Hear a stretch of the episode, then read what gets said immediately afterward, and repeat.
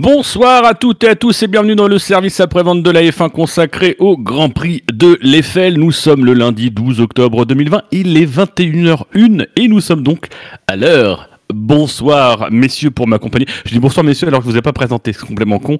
Euh, à ma gauche, il y a Shinji. Bonsoir Shinji. Bonsoir. À ma droite, il y a McLovin. Bonsoir McLovin. Salut, bonsoir. Et en face de moi, il y a le héros de la soirée, celui sans qui cette émission n'existerait pas, puisque c'est lui qui la réalise. Il y a Spider. Bonsoir Spider. Bonsoir et bonsoir tout le monde. Alors comment ça va messieurs ?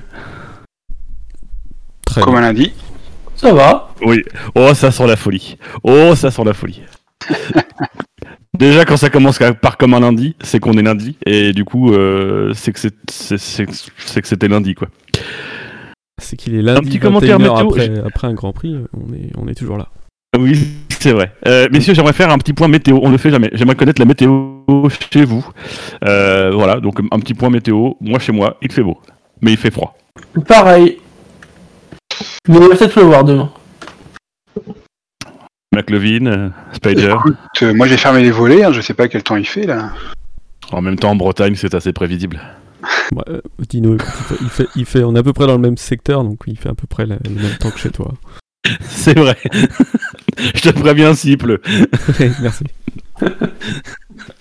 Alors messieurs, avant de commencer cette émission, je voudrais, euh, je voudrais faire un peu d'auto-promo euh, et vous rappeler, chers auditeurs, que vous pouvez nous mettre des notes euh, sur euh, Podcast Addict et sur iTunes. Donc du coup, je vais citer les deux derniers commentaires. Euh, voilà, les cinq étoiles évidemment. Euh, on attendra les les autres étoiles, enfin ceux sans étoiles. On les citera euh, la prochaine fois. Euh, donc merci à Ronfleur soixante qui a posté un commentaire le vingt-neuf zéro neuf deux mille vingt via euh, Podcast Addict en nous disant toujours un plaisir de vous suivre. Bravo à toute l'équipe. Donc merci Ronfleur. Euh, voilà. C'était pour toi.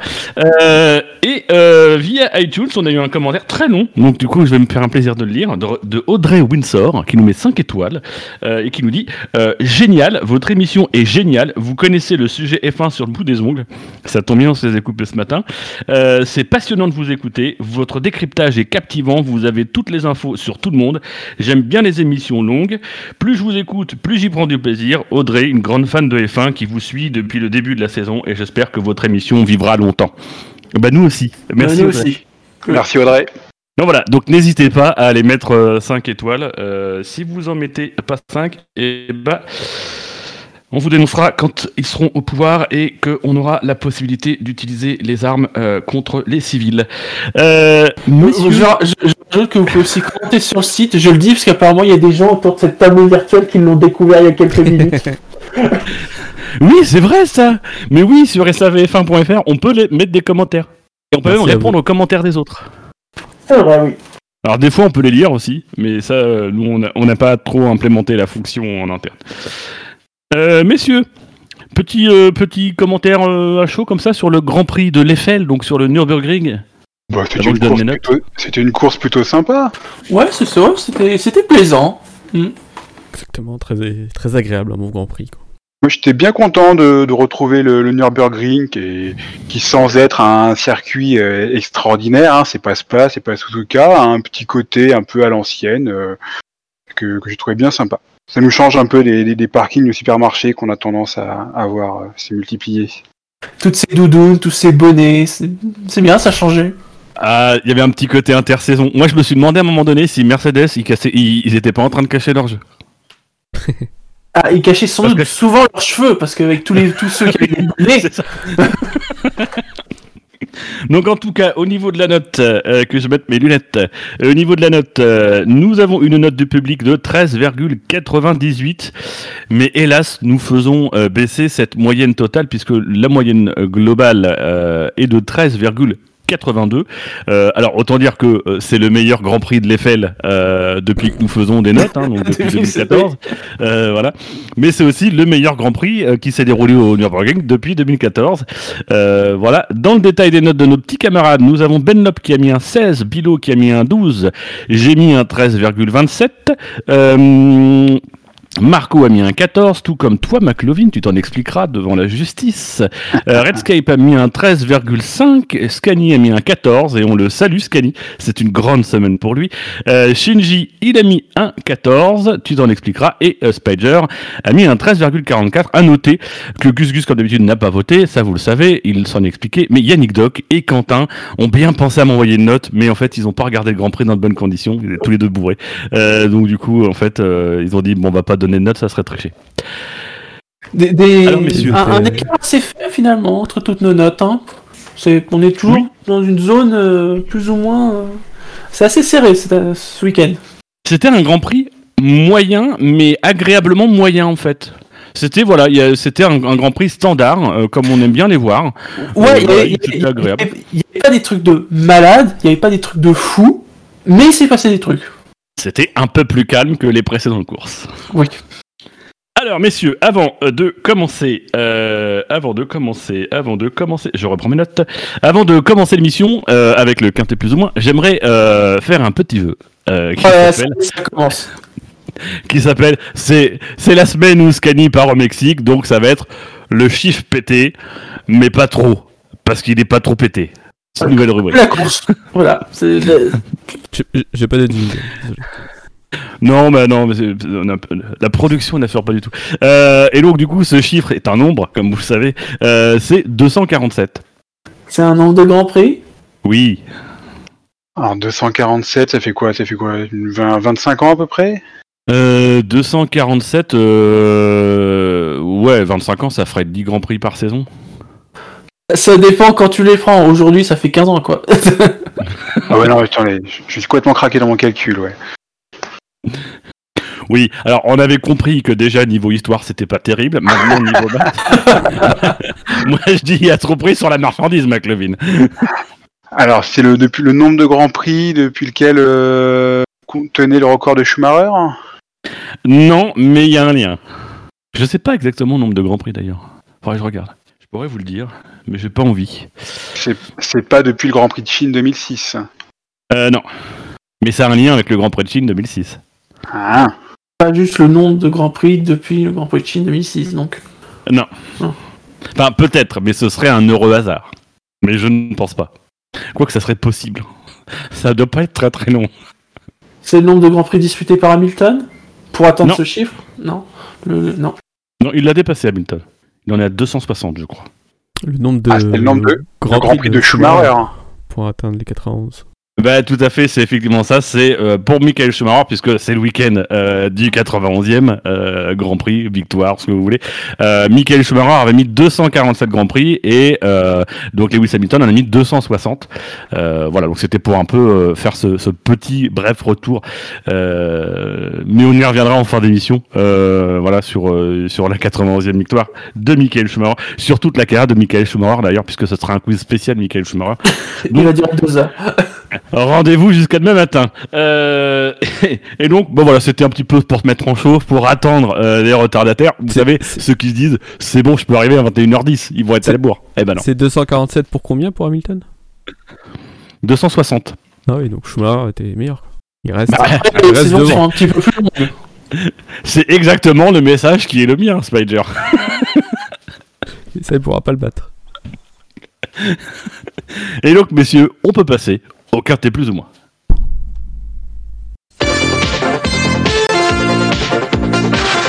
Les chevaux et les courses, vous le savez, c'est ma grande passion.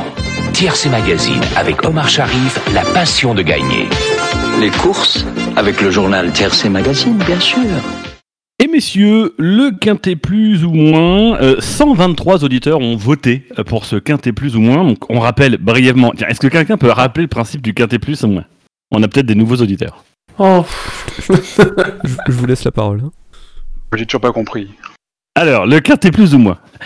Après chaque Grand Prix, vous allez sur le site internet s a v point f un point f r. Il y a un article qui vous propose de voter pour le quintet plus ou moins. Ça consiste à désigner votre quintet plus, donc de trois à cinq pilotes que vous considérez comme étant les meilleurs. Vous classez du premier au cinquième, mais potentiellement jusqu'au troisième si vous en, vous en retenez que trois.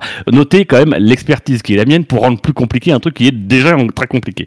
Mais vous pouvez aussi désigner le quintet moins, c'est-à-dire le top, euh, le flop cinq, hein, le, les cinq vous plus mauvais de la course. Devez. Euh, vous devez, oui, mais vous pouvez en fait en désigner cinq, mais aussi quatre, mais aussi trois, faut en mettre minimum trois. Donc en tout cas, voilà, c'est à chaque fois le meilleur et le pire de la course, entre trois et cinq pilotes. Tout ça, on fait des petits calculs savants. Euh, ça, c'est, c'est Google qui le fait pour nous. Euh, voilà. Et pendant l'émission, donc on fait le classement, on attribue des points euh, positifs et négatifs. Et à la fin, euh, bah, on fait un classement sur vingt et on revient sur les cinq meilleurs, le quintet plus, et sur les cinq moins bons, le quintet moins. Et brièvement, on revient sur le quintet mou, c'est-à-dire les dix glands qui se trouvent au milieu. Est-ce que c'était clair ? Je ne pense pas. Ouais.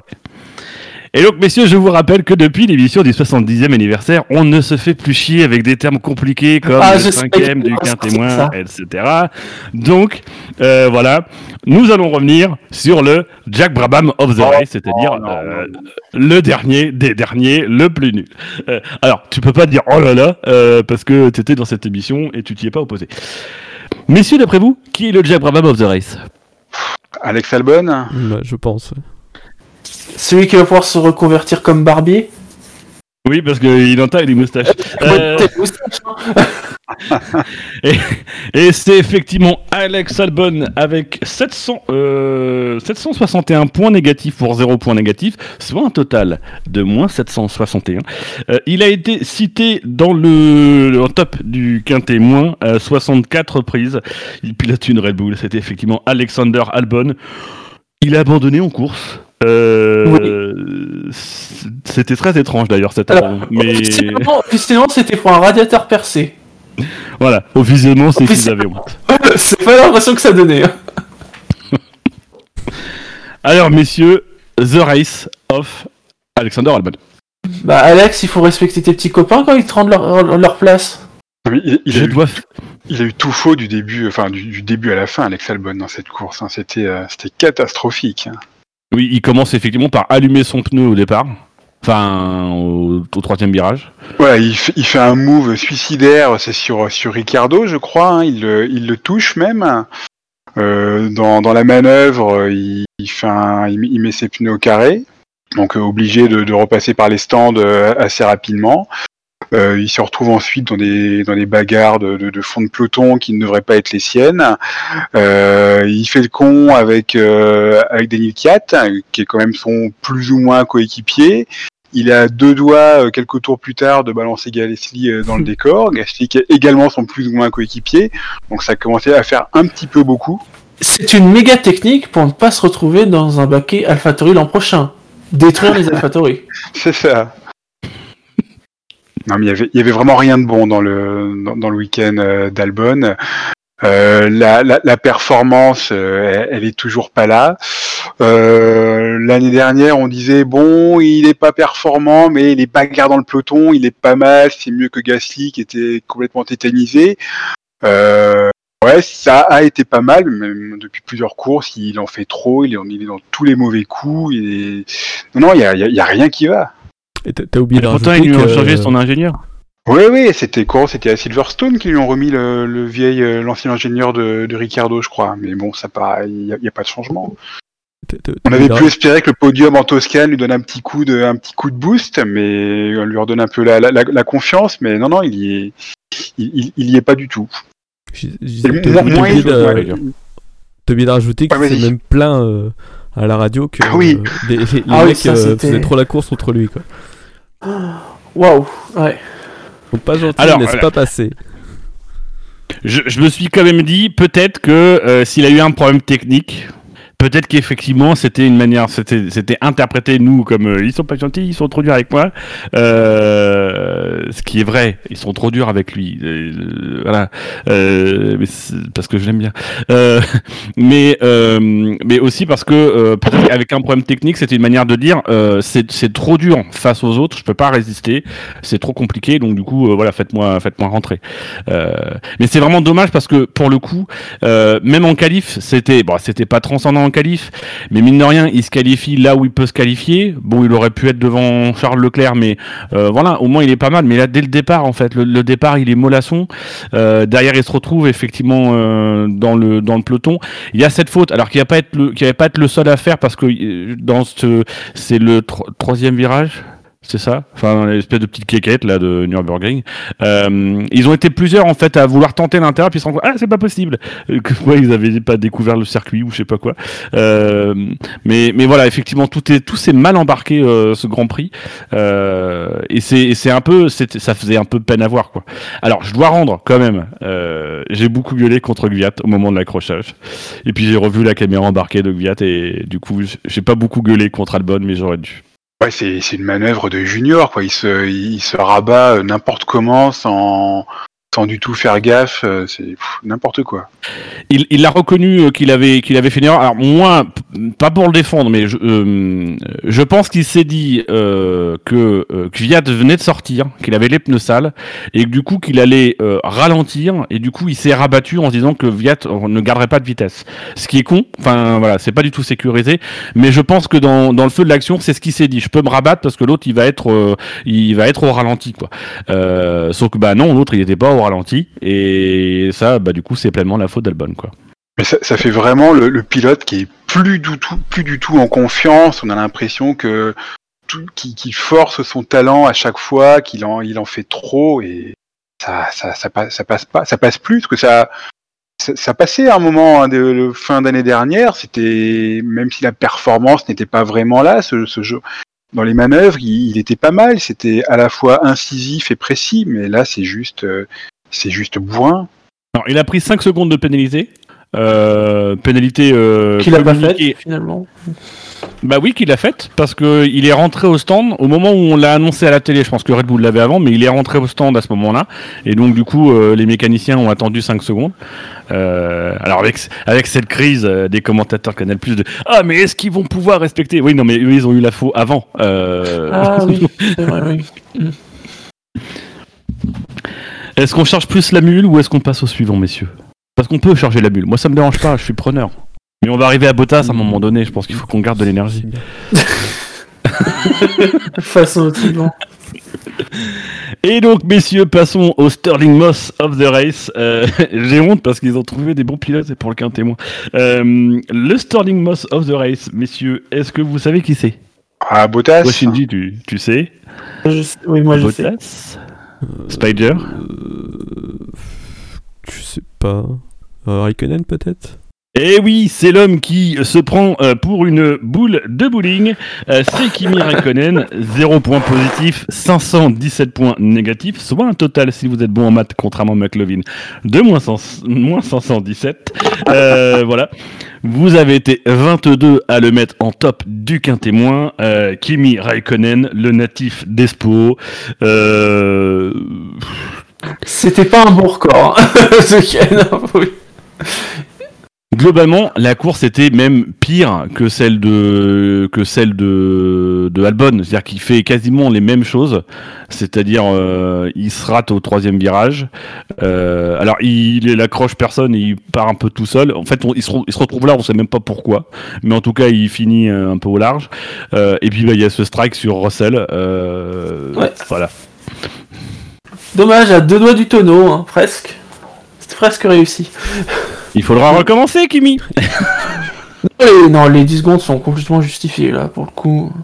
Il n'y a, a rien à dire. Bah là, ah, on a retiré sa super licence à Yuji Ide pour moins que ça. Hein.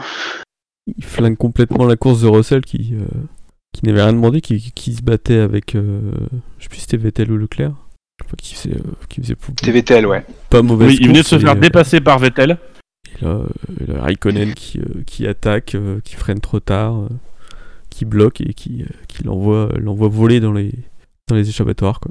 Je sais pas trop ce qu'il cherchait, parce que de toute façon, il, euh, il, il était derrière tout le monde, euh, il pouvait attendre, enfin, de, pas, pas, il n'y a pas, pas besoin de, de, d'aller aussi vite pour, dans, son, dans son attaque, quoi.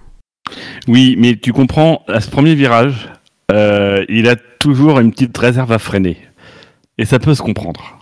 Peut-être, peut-être c'était, c'était bien à ce virage-là qu'il avait, il avait perdu. En, ah, oui. en, en, deux mille, en deux mille cinq, ouais. deux mille cinq, oui. Il avait fait un gros plat à l'épingle, et euh, ensuite ça, ça vibrait, ça vibrait, ça, ça vibrait. Ça vibrait toute la course, ouais. Cette année-là, les changements de pneus étaient interdits, je crois. Oui, exactement. Et ça avait pété, donc, je crois que c'était à l'entame du dernier tour. Ouais. Bon, je pense qu'on a, on a, on a fait son sort à Kimi. Ouais, parce qu'il n'y a pas grand-chose à dire ouais. sur le reste de sa course. Donc, euh...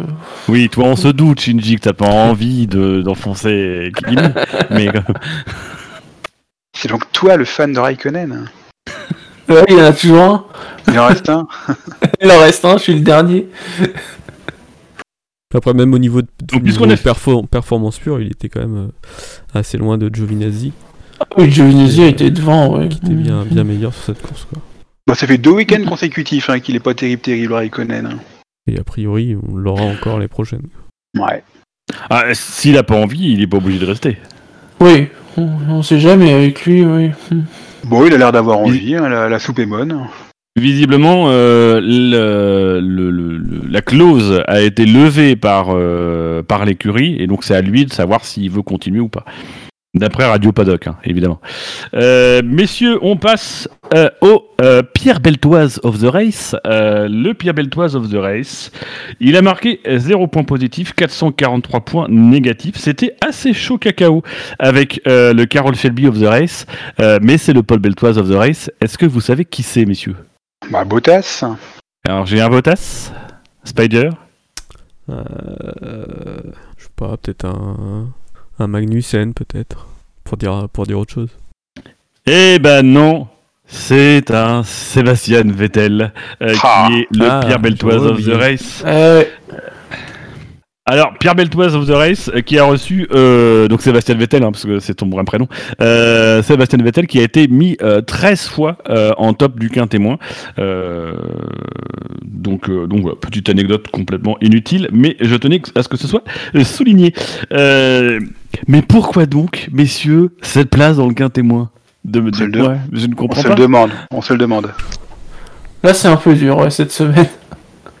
Oh, il a fait un T trois cent soixante. C'est intéressant parce que on, on, on, c'est, c'est, on, on vient de parler de Räikkönen et de, de son accrochage, et j'ai le sentiment que le, le tête à queue de Vettel, il est, il est, euh, la manière dont ça se passe, c'est qu'il se dit si je vais à l'intérieur, enfin, on, on voit bien qu'au début il part pour aller à l'intérieur, puis en fait il se ravise pour aller à gauche, bon parce que euh, le pilote devant, je sais plus qui est devant, je crois que c'est, c'est, c'est Giovinazzi, je crois. Euh, le couvre à l'intérieur, mais je pense qu'en fait il se dit si, si je prends l'intérieur et que je freine, je peux lui rentrer dedans, donc en fait. En fait, il, il sent qu'il va pas y aller et du coup il préfère aller à l'extérieur et euh, au final c'est peut-être aussi un endroit où il commence à pleuvoir, enfin je, enfin il y a un petit passage de pluie et c'est le moment où il passe aussi sur les lignes et la voiture elle part à ce moment-là. Donc euh, euh, voilà, je je, ne, je serais curieux en fait, j'ai pas eu d'explication sur euh, de, de son explication à elle sur le sur le sur la faute, mais euh, mais voilà, j'ai trouvé cette faute euh, assez euh, assez étonnante. Pas de Vettel parce qu'il en a fait, mais euh, mais voilà, je, je me demande s'il n'a pas essayé d'éviter de d'éviter une situation, un crash en intérieur. Bon, clair que c'était mal inspiré. Mais ouais, il y avait deux gouttes de pluie sur le circuit, hein, c'est lui qui les a prises. Ah bah, hey. Il est copain avec Rosberg. Rosberg, c'est le vent, lui, c'est la pluie. Je pense qu'effectivement, il est un petit peu surpris par le, le petit mouvement de, de Giovinazzi qui va protéger un peu l'intérieur. Et... Il bloque un peu fort tout en foutant un coup de volant et euh, bah, ça pardonne pas. En plus, s'il y avait un petit peu d'humidité. Euh... Ça rajoute encore plus, quoi. C'est, c'est avant ou c'est après qu'il a échangé ses pneus ? Parce que, euh, du coup, Vettel, lui, il part en médium, euh, puisqu'il était le premier à pouvoir choisir. Donc, lui, part en médium. Il, il, est, il est le premier avec... Ils sont plusieurs à partir en médium. Il y a, je crois, les deux, les deux AlphaTauri, en tout cas. Les, les trois premiers, en dehors du top dix, partent en médium. Euh, et il me semble que c'est avant. Et du coup, ça lui flingue un peu sa stratégie. Et il finit la course en dur. Euh, il, il finit sa course sans tendre. Mais il, il met les blancs très tôt, ouais. Au onzième tour. Il, ouais, il met à ah, cause, donc il fait un deuxième arrêt de sa sortie. Ouais. Mm. Ah bah oui, je suis con, il fait un, un deuxième arrêt à la safety car. Et sur le coup, on se dit, ouais, quand même, même les blancs, euh, ça va être long hein, jusqu'à la fin de la course. Ouais, bah c'est un week-end typique de Vettel, de ce qu'on voit depuis quelques semaines. Hein. Une faute, pas de rythme. Ouais, c'est un peu constant, c'est un peu bizarre toujours qu'il soit aussi, euh, aussi éloigné euh, de, de Leclerc. Il est treizième au classement du championnat quand même. Hein. dix-sept points seulement. Il va finir par se faire dépasser par Hülkenberg. Ouais, ouais, il, il, il, a marqué moins, il a marqué moins de points qu'Hülkenberg sur les, euh, les cinq ou six derniers Grands Prix, je crois. Ça, c'est la, la stat qui fait vraiment mal. Mais alors, c'est, c'est, c'est médiocre ce que fait Vettel en ce, ce que fait Vettel en ce moment, mais euh, alors peut-être parce que c'est loin et que, du coup, euh, mais j'ai l'impression que c'est médiocrement stable. C'est-à-dire que euh, là, il a passé toute sa course entre les deux Alfa Romeo. Euh, là où par contraste, on, on, on sent par exemple que Leclerc était, était plus rapide en qualif, il a mieux extrait euh, le jus de la Ferrari sur un tour, mais en course, ça, ça a reculé. Euh, donc en fait, c'est, c'est j'arrive pas à trop à comprendre. Est-ce que simplement il est, euh, bah, il est dans la moyenne de ce que fait la voiture en toutes circonstances, là où Leclerc arrive à mettre un peu cet éclair dans, dans la performance, Vettel lui n'arrive pas. Alors, est-ce qu'il y a un manque d'engagement? Est-ce que c'est parce que ça peut être le cas? On l'a déjà vu chez euh, chez Red Bull. Hein, euh, voilà, c'est un pilote qui, quand il lâche l'affaire, et ben il lâche l'affaire. Est-ce qu'il est en mode croisière? euh, c'est, c'est... Ouais, c'est un peu l'impression que ça donne. Hein. Ouais. J'ai pas mémoire qu'il était au- aussi décroché euh, lors de sa dernière saison chez Red Bull que, que cette année, quoi. Alors, effectivement, il n'avait pas fait une très bonne saison euh, en deux mille quatorze, mais là, je trouve que cette saison est vraiment médiocre, quoi. Je sais pas ce que ça donnerait avec une, une Ferrari qui serait, euh, qui serait au niveau où elle était l'année dernière. Bah, peut-être qu'il y a ça, c'est-à-dire que euh, mine en deux mille quatorze, la voiture est quand même pas trop mauvaise, donc entre guillemets, il, bon, il, il, il sait que lui il joue pas le championnat, il sort de quatre championnats et bon, il force pas, euh, il force pas, il est déjà plus ou moins parti chez Ferrari. On, on, on se rappelle que visiblement dès l'intersaison, il, il va voir Ferrari en disant oui, si vous avez une place, moi je suis preneur. Euh, là, je pense qu'il y a aussi l'effet de bon, la voiture est mauvaise, donc de toute façon il y a rien à foutre. Euh, là où le Claire, lui, il faut qu'il aille chercher des choses parce que malgré tout, il a aussi peut-être potentiellement des choses à prouver. Lui, il a encore un contrat chez Ferrari. Donc euh, voilà, il faut qu'il montre qu'il est capable de surpasser la voiture. Là, je pense que Vettel, en plus, il a signé un contrat. Donc il est, euh, il est un peu en roue libre. Euh...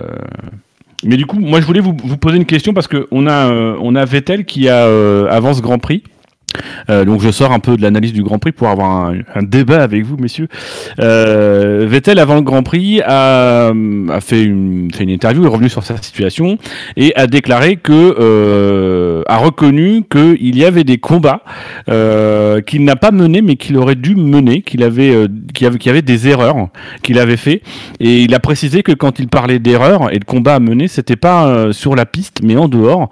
Euh, est-ce que vous aujourd'hui vous avez une idée ou une hypothèse euh, ou une suggestion sur ce que Vettel aurait pu faire de différent chez Ferrari? Qu'est-ce qu'il a raté chez Ferrari à part sa ligne droite sans tête à queue? Bah, y, y, a, y a un truc, c'était sûr, c'est enfin, il, il a jamais réussi à fédérer euh, totalement l'équipe autour de lui, quoi. Il y a toujours, enfin euh, c'était en deux mille dix-huit. Moi, ça m'a toujours marqué à Monza où, euh, enfin, en qualif, euh, Räikkönen est privilégié. Euh, euh, au premier tour, euh, enfin, au départ, il est euh, Räikkönen euh, force le passage. Enfin, il, il se bat avec euh, avec Vettel pour le pour le, le freinage au, au premier virage. Et ça, on sent que euh, bah, il a pas su peut-être fédérer toute l'équipe autour de lui pour euh, pour le lui permettre de, de bah, quand il avait besoin de son son son équipier, qu'il qu'il le pousse. Euh, qui le pousse à, à réussir là où il était peut-être un peu moins performant. Je pense que, euh, pour aller dans ton sens, je pense que euh, plus que fédéré, je pense qu'il ne s'est pas suffisamment imposé dans cette équipe. Il n'a pas tapé du poing sur la table. Euh, enfin, en tout cas, je n'ai pas cette conviction-là. Est-ce qu'il ne s'est euh... pas reposé sur une position un peu trop confortable, sur le fait qu'il avait Räikkönen à côté de lui pendant de longues années? Mais c'est ça. Donc, sans... avec moins de pression, quoi. Parce qu'il a, il a finalement, il a finalement attiré personne dans cette équipe. En termes, Räikkönen était déjà là. Euh, il n'a pas attiré de, de d'ingénieurs. Euh, donc finalement, il n'a pas véritablement eu d'influence sur cette équipe comme pourrait en avoir d'autres. Euh, voilà, il est venu avec personne, quoi. Donc est-ce que, est-ce que c'est pas ça finalement sa, sa défaite et le combat qu'il a perdu, c'est de, à un moment donné, de, de s'imposer, en tout cas, de, de s'imposer tel le quadruple champion qu'il était quand il est arrivé et dire, voilà, à un moment donné. Euh, euh, Écoutez-moi. Euh... Ouais, peut-être. Faire on... d'ailleurs un, un Leclerc. Ensuite, un, inversement, des, des pilotes trop politiques chez Ferrari, des fois, ça se, ça se retourne contre eux. Hein. On l'a vu avec Alonso, on l'a vu là, il y a beaucoup plus longtemps euh, avec Prost. Hein, les, les pilotes qui sortent un petit peu trop de leur, de leur rôle de, de simple pilote et qui commencent à dire bon, alors lui, je l'aimerais bien comme ingénieur, lui pas trop. Bah, et, des, des fois, c'est là que ça part en cacahuète. Hein. Donc, est-ce qu'il a pas bien fait de pas trop en faire ? Je, je, je sais pas, je sais pas. C'est sûr qu'il s'est pas imposé comme Schumacher s'est, s'est imposé, mais... On verra bien l'année prochaine, puisqu'il a acheté des parts chez Aston euh, Martin. Euh, voilà, donc on verra bien... Bah, c'est, c'est, c'est, la grande que- c'est la grande question chez Vettel. Est-ce que, est-ce que chez Aston Martin, il va, il va réussir à retrouver, euh, à retrouver une deuxième jeunesse euh, c'est, est-ce qu'il lui fait le coup là, du, du tennisman là, qui, qui sent qu'il est mal embarqué dans un set et qui le, qui le, laisse, euh, qui le laisse filer pour mieux retrouver de, de l'énergie au, au set d'après ? Ouais, peut-être. Moi, j'ai, j'ai un... Quand je le vois comme ça, là, baisser les bras, ne, ne plus du tout y être, j'ai, j'ai peur que ce soit compliqué pour lui de se relancer, même dans un autre contexte. Je, je suis bon. Alors la, la chance, c'est qu'il aura, euh, il aura Stroll à ses côtés, qui, même s'il a fait des progrès, n'est, n'est pas le coéquipier le plus, euh, le, le, le plus mordant, le, le, le plus encombrant. Mais j'ai, voilà, j'ai, j'ai peur qu'il se laisse. Euh, Il part dans un, dans un, faux, un faux rythme et qu'il ait du mal à, à retrouver toute son énergie euh, l'an prochain. Pas très optimiste. Moi, ce qui, ce, qui, ce qui m'inquiète un peu, c'est qu'on évoque un contrat d'un an, renouvelable, mais d'un contrat d'un an, enfin en tout cas d'une possibilité de sortie fin deux mille vingt et un. Donc, bah, est-ce qu'il est vraiment chez, euh, chez Aston Martin pour le projet ou on attend éventuellement qu'il y ait un baquet qui se libère quelque part euh, voilà c'est, c'est un peu ce calcul là en fait aujourd'hui que, qui m'interroge qui, qui est bien hein, c'est-à-dire que s'il a pu mettre une clause tant mieux mais, euh, mais voilà est-ce que véritablement alors on peut penser s'il investit malgré tout dans le constructeur Aston Martin c'est que euh, voilà il a envie quand même de s'associer à ce, à ce projet oui euh, par un truc qui a pris des actions oui voilà. Bah, il a, il a lui-même euh, reconnu, hein, il me semble, hein, qu'il avait pris des actions. Alors, précisons des actions chez le constructeur et pas dans, au sein de l'écurie. Mais, euh, mais voilà, il a, il a envie de s'investir. Donc, euh. De toute façon, s'il, s'il fait juste une année en espérant mieux, mais j'ai envie de dire, il peut espérer quoi de mieux qu'Aston Martin, là, actuellement, euh, Vettel ? Sur son niveau actuel, quelle, quelle écurie meilleure qu'Aston Martin euh, voudrait de Sébastien Vettel ? J'en vois pas. Non, non. Bah d'ailleurs, force est de constater que euh, aucune écurie meilleure qu'Aston Martin en a voulu. On a voulu. Oui, qu'il voilà. La mettait sur le marché pendant un certain temps. Il sera, je le vois mal dans une meilleure position sur le marché l'an prochain que cette année. Sauf si on assiste à sa résurrection, mais voilà, comme je disais tout à l'heure, je je suis pas super optimiste.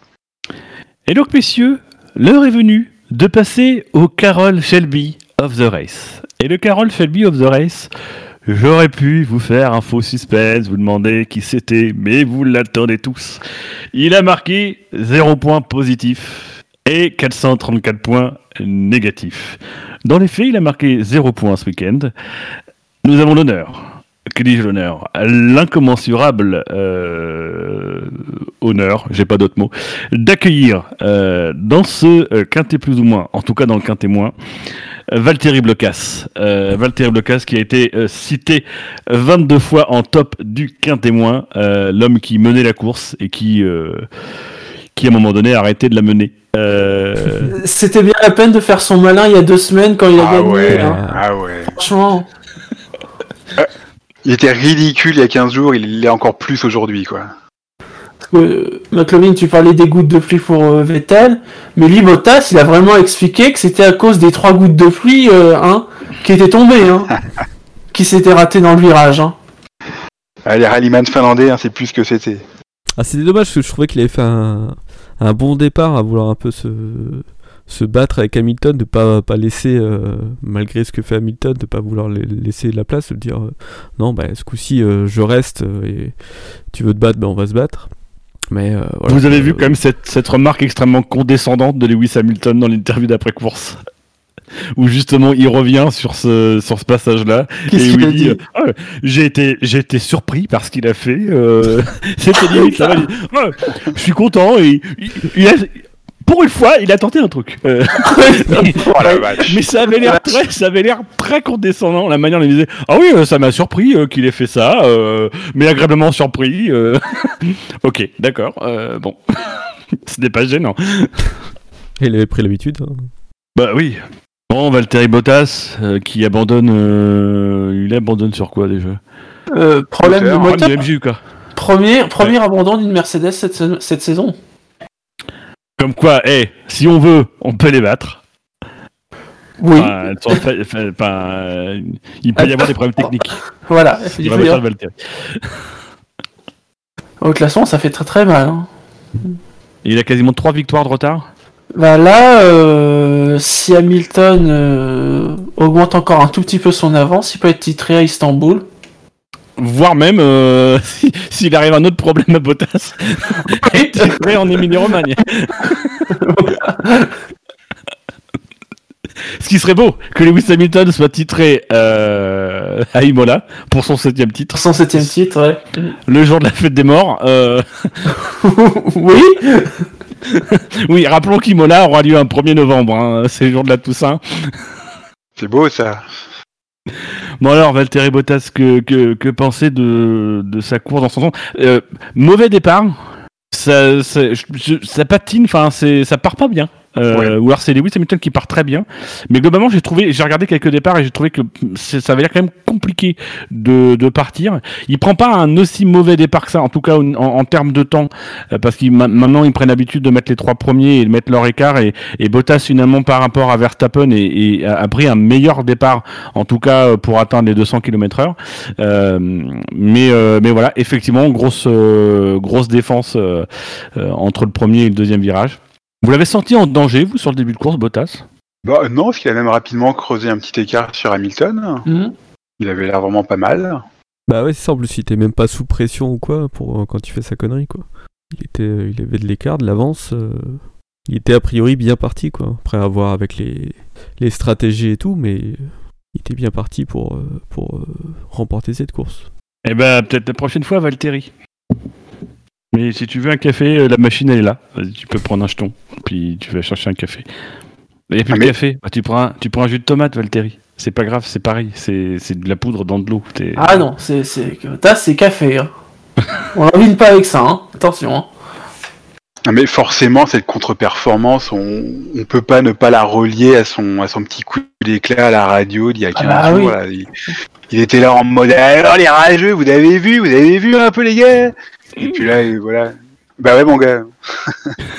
Le premier truc qu'il a fait, c'est de couper ses notifications Twitter. Nous, on a été soft. J'ai le sentiment sur, sur Bottas ce week-end. On a été... Franchement, quand vous le voyez abandonné, est-ce qu'à un seul instant, vous vous dites « Ouh là là là, c'est le tournant du championnat ». Enfin, j- jamais on... Bottas... Euh, candidat au titre, enfin moi j'ai, jamais j'y ai cru de, ouais, de, de l'année quoi, donc c'est voilà, c'est une péripétie, euh, c'est éventuellement pour la deuxième place que ça peut être un, un ça peut être un tournant du championnat, parce que Verstappen oui, revient, revient pas très loin. L'écart est au championnat, euh, au championnat on a Hamilton qui est à deux cent trente, euh, on a Bottas qui est à cent soixante et un et Verstappen qui est à cent quarante-sept. Il a quatorze points Verstappen. Ah ouais, c'est proche. Mm. Bon, après, au pire, il ira au gala, puisque le, le, le quatrième, ça doit être euh, Ricciardo maintenant, qui est oui. Oui, oui. à soixante-dix-huit points, je crois, un truc dans le genre. Ouais, c'est ça, soixante-dix-huit points. Il a cent cinquante-deux points d'avance sur Ricciardo. Oui. Qui est le dernier pilote à pouvoir être encore titré. En dehors des trois autres. Oui, voilà. Ils sont plus que quatre, mathématiquement. Et génial. Oui, euh... en suspense. C'est suspense. D'autres choses à dire sur Bottas ? Non. non. Non, je vois qu'il n'y a pas d'autres choses à dire. Euh, donc du coup, passons au Dan Gurney of the Race. Le Dan Gurney of the Race, on en finit avec le quinté moins. Alors, euh, bon, si vous avez retenu, Bottas, euh, il était à moins quatre cent trente-quatre. Euh, le Dan Gurney of the Race, il est à moins cent deux. Donc il y avait une petite marge. Okay. Oui. Voilà, euh, en sachant que le premier du ventre mou, il est à moins quatre-vingt-un. Euh, voilà, il a été mis dans aucun top, le Dan Gurney of the Race. Donc du coup, ça c'est cool pour lui. Euh, je me demande pourquoi il est dans le, le, le quinté moins. Euh, messieurs, quel est votre pronostic sur le Dan Gurney of the Race ? Magnussen ? Je dirais Magnussen aussi. Eh ben Magnussen marque effectivement zéro point positif. Mais avec quatre-vingts, quatre-vingt-un points négatifs, il est à moins quatre-vingt-un. C'est euh, le premier euh, pilote du quinté mou. Euh, mais le Dan Gurney of the Race, c'est Daniil Kvyat. Euh, voilà, oh. Le pilote russe euh, voilà, d'un magnifique pays qui ne transmet pas du tout le Covid, euh, qui a donc marqué euh, moins cent deux points. Euh, voilà, il a été euh, cité par personne dans le top, donc je pense qu'on l'a mis là parce qu'on savait pas où le mettre. il a pas fait une mauvaise course. C'est sévère. À un moment donné, on l'a vu. Mais voilà, oui, c'est sévère. C'est c'est une course, euh, c'est une course habituelle pour Kvyat. Il est derrière Gasly, pas trop loin, mais quand même derrière. Et ça sourit pas. Voilà. Il est derrière Albon, pas trop loin, mais il est derrière. Derrière, mais extrêmement près. Attention. Oui. Alors, peut-être le petit truc, c'est que effectivement, quand il coupe la chicane, il, il ressort comme si de rien n'était. Il continue à se battre, alors que bon, voilà, c'est fini. T'as, t'as pété la chicane. Euh, bah, tu te mets à droite et voilà, tu au, au moins, tu laisses même pas passer, mais au moins, tu ressors proprement à droite. Là, il ressort, il coupe directement euh, la ligne pour se remettre complètement à gauche de la piste. C'est peut-être le, le truc un peu, euh, un peu limite sur Kvyat, mais euh, voilà, c'est vraiment pour lui trouver un, lui trouver un truc à, à redire sur sa course. Et après, il fait quarante tours au dernier de la course. Bah en fait, dans la, l'accrochage avec Albon, euh, son, il a un bout d'aileron qui passe sous la voiture et qui lui arrache, euh, qui lui arrache une partie du fond plat. Donc du coup, il a une voiture euh, complètement inconduisible et sans appui euh, pour toute la course. Parce que du coup, il, est, il reste dernier euh, après ça ouais. jusqu'à la fin, quoi. Il peut plus rien faire. Mais ouais, c'est un, c'est un petit peu à l'image de sa saison. Kvyat, il est, il est pas très très loin de Gasly, mais il est quand même derrière. Et puis bah ça. Ça, ça sourit jamais, hein, ça, ça sourit jamais en sa faveur. Alors oui, il est jusqu'au... Bah, jusqu'à son accrochage, il est, il est juste derrière Gasly. Enfin, je, je, j'ai pas les écarts, ouais, quoi, mais il le, près, suit, ouais. euh, mmh. il le suit tout le long, quoi. Et... Mmh. Les écarts étaient faibles hein, en début de course. Hein. Grâce à Leclerc. Oui, on en reparlera. Le Yarno Trulli de Race. Ah, oui, c'est... j'ai pas pensé à donner des noms en position du quintet mou, mais on pourrait. Euh... Et justement, messieurs, passons au quintet mou. Je vous ai mis la liste dans le chat. Euh, je vais la donner par voix vocale à nos auditeurs. Euh, donc, je les prends dans l'ordre du classement, c'est-à-dire du onzième, euh, non, pas du, du sixième euh, au dernier du quintet mou.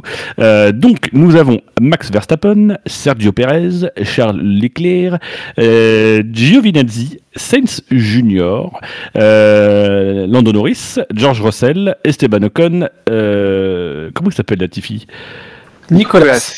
Nicolas Latifi et euh, Magnussen, c'est euh, euh, pas Dan, c'est Kevin, voilà. euh, euh, et messieurs, avant de vous, comment, vous demander de choisir euh, un pilote qui vous a retenu, j'aimerais qu'on organise un petit duel. Euh, un duel entre auditeurs, puisque figurez-vous qu'il y a un pilote dans ce quintet mou qui a été mis en top par un de nos auditeurs et en flop par un de nos auditeurs. Pas de même, hein, mais un différent. Donc je vous propose, messieurs, d'arbitrer le duel entre deux de nos chroniqueurs que je vais citer. Vous allez arbitrer un duel autour du pilote euh, Antonio Giovinazzi, qui a été mis premier du quintet plus par Serginho. C'était aujourd'hui, à dix-huit heures cinquante-quatre. Le dernier vote. Mis, le dernier vote. Et qui a été mis euh, dernier du quintet moins, enfin premier du quintet moins, mais dernier du classement, le plus mauvais des pilotes de la course, euh, donc euh, par Péléric, à dix-huit heures vingt-quatre aujourd'hui. Le donc, dernier messieurs, vote. Voilà, euh, messieurs, c'était exactement le... Euh, son, c'est, quelque part par là, euh, autour de la centaine. Ouais. Euh, voilà, je vais pas me faire chier. Euh, merci, je suis dit. Euh, donc, messieurs, j'ai, j'ai envie que vous arbitriez entre, euh, entre Péleric et Serginho, qui a raison. Quintet plus ou quintet moins ? Ouais, les deux. Même si dans le quintet mou. J'aime bien cette réponse de Normand, Normand, Normand Breton, j'apprécie. Non, mais il était pour pour vous, il était plus proche du quintet plus ou du quintet moins ? Qu'est-ce qu'il ah, veut plus plus proche du plus. Il a, il a plutôt fait un bon week-end, Giovinazzi. Ouais, je suis plutôt d'accord. Ça fait même deux week-ends de suite là qu'il est qu'il est plutôt pas mal. Euh, bon, un petit peu trop tard pour sauver son volant, j'ai l'impression, mais ouais, il se il se réveille un petit peu parce que franchement, on l'a pas vu depuis le début de l'année. Hein. Bah, enfin, si on le voit quand il se crache. Euh... Il se fait avoir du coup par la safety car parce qu'il s'arrête au Il est où ? Au trente-sixième tour. Kirchhoff des médiums. Et du coup, tout le monde, pendant la safety car, repasse, euh, repasse au stand euh, sans, sans perdre de place. Gasly, Hülkenberg. Tout ça, ça reste devant. Et du coup, bah, il reste, euh, il reste, euh, il reste derrière tout ça. Et il finit, euh, il finit combien ? Dixième ? Onzième ? Il finit dixième, il marque un point. Il passe devant son coéquipier en championnat. Wouhou. Attends, je vais regarder le championnat du coup. Ah oui, carrément, oui, bien. Et deux points pour Kimi. Et il a marqué un tiers de points en plus que son coéquipier. Eh ouais, trois points, effectivement. Tout ça se situe à deux cent vingt-sept points de Lewis Hamilton. Donc oui, s'il si, si marque un point, il mérite plus le quinté plus que le quinté moins. Bon bah voilà, hein, on a arbitré entre euh, Serginho et Pelleric, donc euh, bah voilà, il euh, y en a un qui recevra une lettre avec de l'anthrax à l'intérieur. Euh, messieurs, dans ce quinté mou en dehors de Giovinazzi, je sais pas pourquoi l'anthrax, ça me manquait. Euh, j'aime bien, j'ai un petit stock à la maison. Messieurs, dans le quinté mou, euh, qui est-il que sur lequel vous voudriez revenir ? Cette phrase n'avait aucun sens, mais c'est pas grave. Bah Perez, ça méritait mieux, non ? Ouais, mais Perez. Eh, parce que sans, eh, sans, sans safety car, Perez, c'est podium. Hein. Tu pas penses sûr. Ah ouais, il était en train de, re- de revenir à, à grandes enjambées, comme on dit, sur, euh, sur Ricciardo, Ricciardo qui avait, ouais. dont, dont les pneus étaient cuits. Il nous, Perez, il nous a fait une course un peu comme il faisait à l'époque, à ses débuts chez Sauber, avec un premier arrêt très tardif. Il arrive à emmener ses pneus très très loin. Et du coup, il finit très très fort avec des gommes plus fraîches que la concurrence. Et, euh, et Ricciardo, il était en train de lui prendre. Alors, je n'ai pas les, les écarts exactement, mais il y a, il y a dix tours d'écart au niveau des arrêts des pneus. Hein. Et lui, ouais, il, il reprenait quasiment une seconde au tour hein, avant que le safety car euh, débarque. Donc, c'était, euh, moi, je le voyais vraiment bien sur le podium. Et franchement, c'était une course, ouais, une course très très solide. Je pense que ça aurait mérité un petit peu, un petit peu plus. Surtout que j'imagine que Ricciardo est très bien placé dans le dans le quinté plus, donc c'est un petit peu un petit peu injuste. Il est pas mal placé. Ouais. Bah du coup, je vous pose directement la question. Est-ce que pour vous, Perez, c'est un plus un ? Ah bah si on peut, ouais. Non. Oh bon bah on peut pas. C'est réglé. Pas dur, putain, putain. Non, mais il a, il a sa place. Après, il n'y a, a pas de surprise de le retrouver euh, trois ou quatrième sur un Grand Prix. Euh, sachant qu'il y a, y a eu deux, deux abandons qui sont logiquement des personnes qui doivent être devant. Donc, euh, ouais, quinté mou, quoi. Mais du coup, ça invite parce que de mémoire, euh, Perez, il fait qu'un seul relais en qualif. Ça invite quand même un peu okay, à s'interroger sur la pertinence parce que du coup il fait un seul relais et il finit neuvième. Euh, quand on voit malgré tout euh, en termes de, de, de course qu'il a réussi à faire, on se dit quand même que euh, parce qu'en plus il prend pas un mauvais départ, je crois, il gagne pas mal de positions au départ. On se dit quand même malgré tout, si, s'il était parti d'un peu plus haut, euh, il aurait pu effectivement aller chercher ce podium. Enfin en tout cas, euh, alors après il faut que les mecs se projettent sur le podium parce que il y a quand même d'office déjà deux Mercedes et une Red Bull dessus. Mais voilà, il, il était peut-être plus en position de, de d'être devant Ricciardo avant même la safety car. Alors ça nous laisse tout ça avec euh, Verstappen, Leclerc. Alors, vous avez vous avez forcément des choses à dire sur Verstappen et Leclerc. Verstappen, je ne m'étonne pas de le voir dans le dans le quinté mou, je l'ai, parce que je l'ai trouvé justement un petit peu un petit peu en dedans. Parce que j'avais l'impression que ce week-end il y avait peut-être un, un petit coup à jouer pour pour Red Bull qui me semblait euh, plus proche de Mercedes que que d'habitude. Mais en fait, euh, non, il a jamais été euh, il a jamais été inquiétant pour euh, pour Hamilton. Hein. Ils ont fait jeu égal en essai libre un et essai, et essai libre deux. Et puis en et puis en qualif, il était pas loin. Enfin oui, euh, euh, oui, oui, d'accord. J'avais pas percuté, mais en, en qualif, en qualif, il était pas loin. Donc ouais, j'étais un petit peu déçu. Il a pas, il avait souvent Verstappen dans les grands prix, c'est un petit peu le, un petit peu le facteur X, hein, celui qui, celui qui, qui pimente, euh, qui pimente ce qui se passe en haut de classement. Et là, bon, non. Après, au final, c'est le seul qui arrive quand même un peu à tenir le rythme d'Hamilton, parce qu'il n'y aurait pas eu la safety car, euh, ils finissaient tous les deux un tour devant tout le monde. Hein. Oui, mais après, tu vois, à un moment donné, il s'est rapproché, on s'est dit, ah, peut-être qu'il peut y avoir match, il avait l'air de se rapprocher, et puis, bah, bon, on a prévenu Hamilton, et puis, à un moment donné, il s'est retrouvé avec sept secondes d'avance. Oui. Euh, je pense qu'à la fin de course, il a levé le pied un peu pour réaliser, parce qu'il fait le meilleur tour dans le dernier tour. Moi, ce qui m'a surpris, c'est la, le, sa réaction au meilleur tour, quoi. Il est, c'était quasiment une victoire, euh, alors qu'effectivement, euh, il aurait pu potentiellement se battre pour la victoire. Donc, euh, alors, peut-être pas, euh, on n'a pas toutes les données, mais, mais voilà, on, on pourrait penser qu'il ne se satisfasse pas juste de prendre un point. Bon, bah voilà, malgré tout, il prend un point. Peut-être un peu comme si, finalement, ce point, c'était aussi euh, déjà aller chercher la deuxième place au, au championnat pilote, qui, je pense, aujourd'hui, son, son, son objectif. bah, c'est un objectif aujourd'hui lui qui lui, lui tient à cœur. Être deuxième euh, par rapport au Mercedes, bah, c'est être devant la deuxième Mercedes. Donc du coup, c'est euh, euh, c'est une petite victoire, c'est un petit titre de champion du monde euh, derrière le titre de champion du monde. Je sais pas si vous partagez ce, ce sentiment qu'aujourd'hui il se, il se bat véritablement pour la deuxième place. Bah, il peut se raccrocher qu'à ça. Okay. C'est jamais. Il suffirait de problèmes techniques. La spirale enfin, a commencé pour Mercedes, je dis. Comme ça, il y en a avoir beaucoup des problèmes techniques pour Mercedes. Hein. Malaisie deux mille seize, rappelle-toi.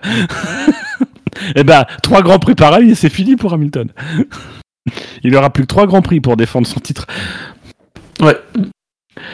Leclerc, euh, vous avez mentionné tout à l'heure le fait qu'il avait fait le, le bouchon en début de course. Ah ben, euh, voilà, moi... il, il, a, il a de la chance qu'au Nürburgring, il y ait quoi, il y ait deux endroits pour dépasser, quoi.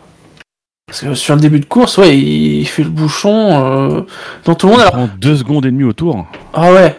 Euh, c'est ce qui fait d'ailleurs que derrière lui, les écarts étaient très faibles parce qu'il ralentissait tout le monde. Alors après, sur la, la suite, c'était un peu mieux. Hein. La Ferrari a l'air de mieux marcher quand même quand elle est plus vide que rempli hein, d'essence. Euh, mais même après, il a recommencé un peu à faire bouchon. Enfin, euh, mais c'est pas la première fois que c'est, ça fait ça avec Leclerc. Hein. C'est de, des qualifs pré- surprenantes. Et puis en course, euh, bah voilà, c'est la Ferrari quoi. Ouais, la réalité reprend ses droits. Hein. Mm. Bah après au moins il arrive à faire euh, ce qu'il peut, euh, ce qu'il peut faire avec cette voiture quoi. Il arrive à, en qualif à être quatrième. Euh... Bah, il arrive à maintenir cette place au départ et bon après euh, il, il bouchonne un peu tout le monde mais euh, fait, il fait ce qu'il peut, euh, peut mieux faire avec cette voiture quoi. Ouais, même si c'est parfois un peu un, un peu bourrin, un peu brouillon euh, en, en, en termes de vitesse pure, euh, ce que fait Leclerc c'est, c'est assez admirable hein, cette année. Oui, puis c'est encore des points, mine de rien, c'est septième place, donc du coup, euh, euh, voilà, c'est, c'est pas, c'est pas à la hauteur de ce qu'on peut attendre de Leclerc et de Ferrari, euh, mais je pense que c'est à la hauteur de ce qu'on doit attendre de eux cette saison. Voilà, septième, c'est, euh, au final, il y a, y a eu un abandon de marque devant. Euh, mais derrière, je réfléchis dans les abandons. Euh, il n'y en a pas eu d'autres, je pense, de pilotes qui auraient pu être devant. Euh, bon, voilà, il, il fait une grosse perf en qualif. Euh, c'est d'ailleurs très surprenant, en fait, parce qu'il avait ça. ça pas, moi, ça m'a pas surpris sa perf en qualif. Au regard de ce qu'on avait pu voir le matin, ça semblait plutôt cohérent qu'il soit là. Euh, voilà, il a. C'était plus la, la surprise, c'était plus de voir que finalement, bah non, ça, ça restait la Ferrari, quoi. Euh, mais. Euh, Mais ouais, c'est grâce à lui que Ferrari est encore devant AlphaTauri au classement des constructeurs. Ouais, ouais. Même si AlphaTauri se, se félicite de lui reprendre des points, apparemment. Je crois qu'ils lui reprennent deux points ce week-end.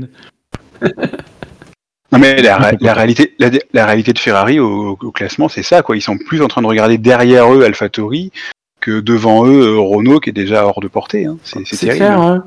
Bah, aujourd'hui, classement, c'est l'occasion de faire un point sur le classement F I A. trois cent quatre-vingt-onze points pour Mercedes, deux cent onze pour Red Bull, euh, cent seize pour McLaren, cent quatorze pour Renault, c'est serré. J'ai oublié Racing Point qui est à cent trente-cinq visiblement. Euh, euh, non, ils sont à cent vingt. Ils sont à cent vingt, parce qu'on a oublié les quinze points de pénalité. Oui, euh, voilà. Ferrari, c'est à quatre-vingts points et euh, AlphaTauri, c'est à soixante-sept. Donc euh, oui, le, le, il peut y avoir match entre les entre entre les deux écuries italiennes du plateau. Mmh. Bon, après, il y a un petit coussin d'avance. Puisqu'Alfa Romeo sont à cinq, et Haas sont à trois, et Williams sont à zéro.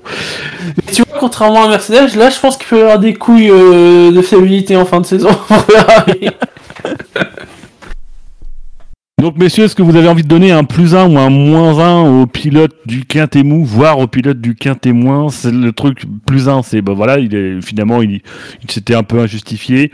Ou alors moins un, c'était franchement dégueulasse et on a envie de récompenser cette dégueulasserie. Foutrait bien un moins un à Albon. Je serais pas contre. Ouais. Mais est-ce que ça veut dire que t'es pour? Ouais, ouais, ouais, je pourrais être ouais, pour. C'est vraiment ouais, allez, allez, dégueulasse. Allez, allez-y, allez-y. Eh ben moi je suis pas d'accord. Hein. non non non oui allez, allons-y. Ouais, dès qu'on peut mettre des points négatifs je donne. euh, alors euh, il est où euh, Alexander Albon. J'ai du mal avec les prénoms des pilotes ce soir. Je ne sais pas pourquoi. Euh, alors Alexander Albon c'est la ligne dix-neuf. On l'a vu avec Pierre Beltoise que tu avais des soucis avec les prénoms. Pourquoi? C'est Jean-Pierre pas Pierre. Ah oui, mais moi j'aime pas les gens, du coup euh, je les dis pas. Euh, voilà. C'est bien connu, t'aimes pas les gens. Ouais. Mais oui, les gens ils sont méchants. Putain, mais il y a une formule en fait dans cette case, faut tout retirer, c'est, c'est chiant.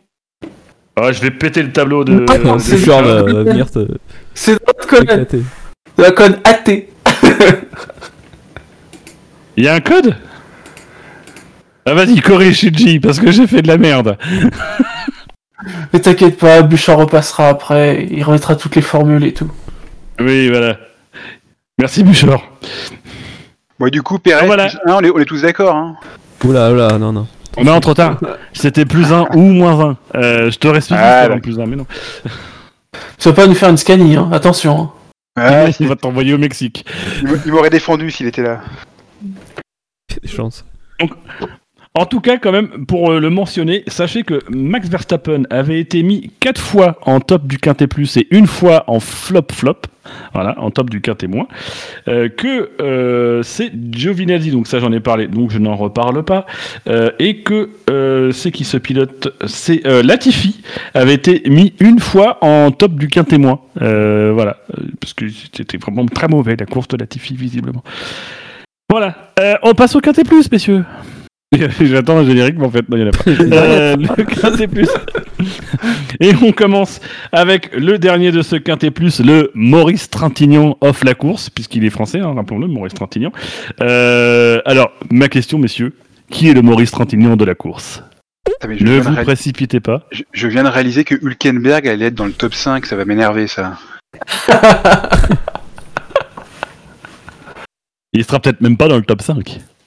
Non, me dis pas qu'il est premier. Et tu verras. Surprise, surprise. Et vous verrez. Vous entendrez. Bah, cinquième, il serait bien, Hülkenberg. Alors, messieurs, toi, tu mettrais Hülkenberg, cinquième ? Ouais. Bon, toi, McLovin, on se doute que tu le mettrais encore plus bas. Qu'un t'es mou. Mais du coup, tu mettrais qui en cinquième ? Euh, non, bah, peut-être Hülkenberg, hein. Eh ben, euh, le Maurice Trintignant of the race, euh, il a marqué trois cent vingt-sept points positifs. Il a marqué Gasly points négatifs, euh, puisqu'il a marqué dix points négatifs. J'explique ma blague, mais en fait, c'était nul. Et il a marqué surtout deux points ce week-end. C'est Romain Grosjean. Euh, alors, Romain Grosjean, il a été mis huit fois euh, en tête du Quintet Plus et jamais en tête du Quintet Moins. Euh, alors, on n'a pas eu de nouvelles de son petit doigt. Euh, de son index, si la mémoire est bonne. Euh, il me semble que son index n'est pas cassé, rassurez-vous, il a eu plus peur que mal. Il a eu mal, euh, voilà, par contre. Parce que son index, il a été heurté par un petit caillou, et donc du coup, euh, il, a, il avait un bobo. Euh, mais Marion lui a fait un bisou sur le gant, et du coup, ça va beaucoup mieux. Euh, messieurs, la course de Romain Grosjean. Et donc, le quatrième du... Euh... Moi, je me demande comment il est arrivé là, Romain. Je, je n'ai pas d'explication. Alors, bah, si les scientifiques peuvent se pencher sur ce cas, je ne sais pas comment Romain Grosjean est arrivé ici. On l'a pas vu, quoi, et puis là, on le, on le retrouve à la fin, euh, dans les points. On l'a entendu avec son histoire de petits doigts, c'est vrai, mais en vrai... Euh... Si je dis pas de conneries, je crois qu'il a fait l'impasse euh, sur le, le ravito sous safety car, hein, non, c'est ça ? Oui, parce ouais. qu'il s'est ah, arrêté avant, oui. je crois. Alors, j'ai ouais, pas il change, il jeu, change quasiment à mi-course au vingt-huitième tour pour les, pour les durs. Ouais, il, il ne fait qu'un seul arrêt. C'est le seul à avoir fait qu'un seul arrêt. Et du coup, il a réussi à tenir en fin de course contre toute la meute qui avait mis les, qui avait mis les pneus tendres. Exactement, oui. Donc, euh, ouais, non, c'est une belle, une belle petite perf. Et il passe devant son coéquipier au classement. Là encore, bran- grande année pour As. Avec le double de deux points. Alors, je précise à Wiku sur le chat... qui dit en commentaire le S A V. Oh là là, la sécurité, personne n'y fait gaffe. Et après, encore le S A V. Oh, pauvre bichou, il s'est pris des cailloux, qu'est-ce qu'il va faire ? Pleurer ? c'est, c'est un peu d'humour. Sache que dans cette émission, on a... Alors, enfin, parce que tu n'es peut-être pas au courant, mais dans cette émission, on a un petit concept, c'est qu'on parle de F un, mais avec un peu d'humour. Alors, des fois, c'est pas toujours très drôle, mm. mais des fois, c'est drôle. Là, normalement, vous devriez avoir une image de même avec Boromir, avec une indication, le second degré n'est pas qu'une température. Après, ça fait deux fois en, en, en trois courses où on a, on a ce... Enfin, une, un pilote qui se plaint de ça. C'était, euh, je crois... Albon. C'était Hamilton, je crois, non Hamilton Albon. Je trouvais que c'était Albon derrière, euh, derrière Stroll euh, au Mugello. Se plaint de prendre un débris ou un caillou... Dégla... Euh... Sur, sur c'est le là vous savez, se plaint que de ses pneus. Non mais il faut se rappeler que ça avait été un problème qui avait été souligné au, au tout début des, des pneus Pirelli quand euh, on retrouvait de la gomme partout. Euh, ça, ça avait été évoqué comme un comme un danger potentiel parce qu'effectivement du coup ça faisait plein de débris de gomme sur la piste et les voitures qui roulent dessus les projetaient sur le pilote de derrière et effectivement ça pouvait. Euh, d'ailleurs on le voit quand on regarde les casques. Le casque de Vettel après course est toujours intéressant à regarder puisqu'on on voit s'il y a eu beaucoup de gomme ou pas sur la piste puisqu'il y a des petites traces noires sur son casque. Euh, bah, c'est les traces de gomme en fait qui percutent les pilotes. Euh, Voilà, donc euh, euh, effectivement, il y a normalement il y a ces petites euh, ces petites visières en plastique qui protègent un peu, mais c'est pas optimal. Euh, voilà, ça fait toujours mal effectivement. La problématique des graviers notamment, c'est que bah voilà, les graviers, si t'en as sur la piste, euh, c'est un petit peu plus dur qu'un, qu'un bout de gomme de pneu Pirelli. Sauf si c'est un bout de gomme de pneu dur, euh, mais ça c'est quoique c'est pas prouvé que les pneus durs soient vraiment durs. On passe sur la course de Romain Grosjean. Non mais c'est sympa pour Grosjean qu'il fasse au moins une, une bonne perf cette année parce que bon là on, on devine que c'est probablement la dernière euh, la, la, la, la, dernière, la, de, la dernière saison pour lui donc voilà c'est bien qu'il, qu'il nous quitte sur une, sur une bonne note. Avec ce, ce bon vieux Steiner hein, qui se félicite que ses pilotes regardent ailleurs. C'est, il pourrait même en fait il serait très heureux de pas avoir à les virer. C'est, c'est, moi, sincèrement, s'ils pouvaient trouver un travail, bah, euh, je serais content pour eux. Parce que, c'est, c'est, en fait, en termes d'indemnité... Ils sont en fin de contrat, c'est pas être viré. Mais, oui, non, je sais, tu, non, tu as raison, Shinji. C'est un écart de langage que je m'efforce de corriger immédiatement. Et c'était quoi cette espèce d'annonce euh... rumeur de Mazepin là ? Oui, alors il n'y a que Canal, hein. Ouais, Info Canal. Non, ça, ouais. Info Laurent Dupin. Non, ça circule aussi sur des sur des sites euh, des sites anglophones. Effectivement, il y a cette rumeur que bah que Mazepin veut racheter une équipe pour pouvoir mettre son fils. Et aujourd'hui, bah racheter une ça, équipe, c'est euh, voilà, euh, c'est soit As, mais As a déjà été vendu, donc c'est un petit peu, enfin pas pas As, Williams, mais Williams a déjà été vendu. Donc du coup, euh, As. Bah, ça a du sens, hein, parce que même s'ils ont signé les accords Concorde, on sait que Gene Haas, euh, ça fait un petit moment qu'il se demande ce qu'il fait encore en Formule un. Donc ça, ça a du sens.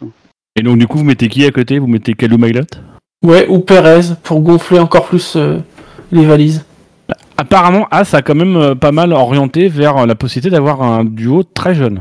Bah après, ça dépend ouais, si, euh, si y a une grosse partie de, du salaire, voire un peu plus, d'un, d'un des pilotes, euh, enfin d'un des junior teams Ferrari qui serait dans l'As. Alors, il me semble avoir lu justement que parce que c'était Ferrari, euh, du coup le pilote n'était pas sur leur shortlist. Visiblement ils veulent pas avoir un pilote Ferrari euh, dans leur équipe. Alors c'est con parce qu'ils ont que ça en ce moment les pilotes Ferrari. Ensuite, vu, comment fo- vu comment fonctionne l'écurie As, c'est-à-dire euh, on, on aligne une voiture qu'on n'a pas conçue, qu'on n'a pas construite et qu'on a du mal à comprendre, ce serait pas mal d'avoir au moins un pilote avec un petit peu de bouteille pour euh, pour essayer de bah justement de, de, de comprendre quelque chose parce que là les, les pauvres ils sont ils ont l'air complètement largués et mine de rien Magnussen et Grosjean malgré tout ce qu'on peut dire sur eux ils tiennent pas si mal que ça la, la boutique donc euh, Mazepin plus un autre rookie je je sens pas trop l'affaire. Mais Mazepin il est russe oui. Du coup il a un peu de bouteille. Ah, ah. Hey, hey. Tu le vois le deal ? Allez messieurs, passons à la quatrième place. C'était, je, je, enfin, on va se faire pirater, c'est obligé. Euh, le quatrième, et je vois que Shinji, il, est, il a, des, il, parce que je vois en temps réel ce qu'il fait. Il est passé sur la case du quatrième. Euh, le quatrième, ah, ah, il est passé ah, sur le troisième. Ah, Arrête Shinji, je me perds. Euh, le quatrième, il a marqué trois cent quarante et un points négatifs, zéro points positifs. C'est l'un des deux seuls pilotes à avoir marqué zéro points positifs, euh, zéro points négatifs, excusez-moi. Euh, donc un total de trois cent quarante et un points, il est quatrième, il est donc le Niki Lauda of the race.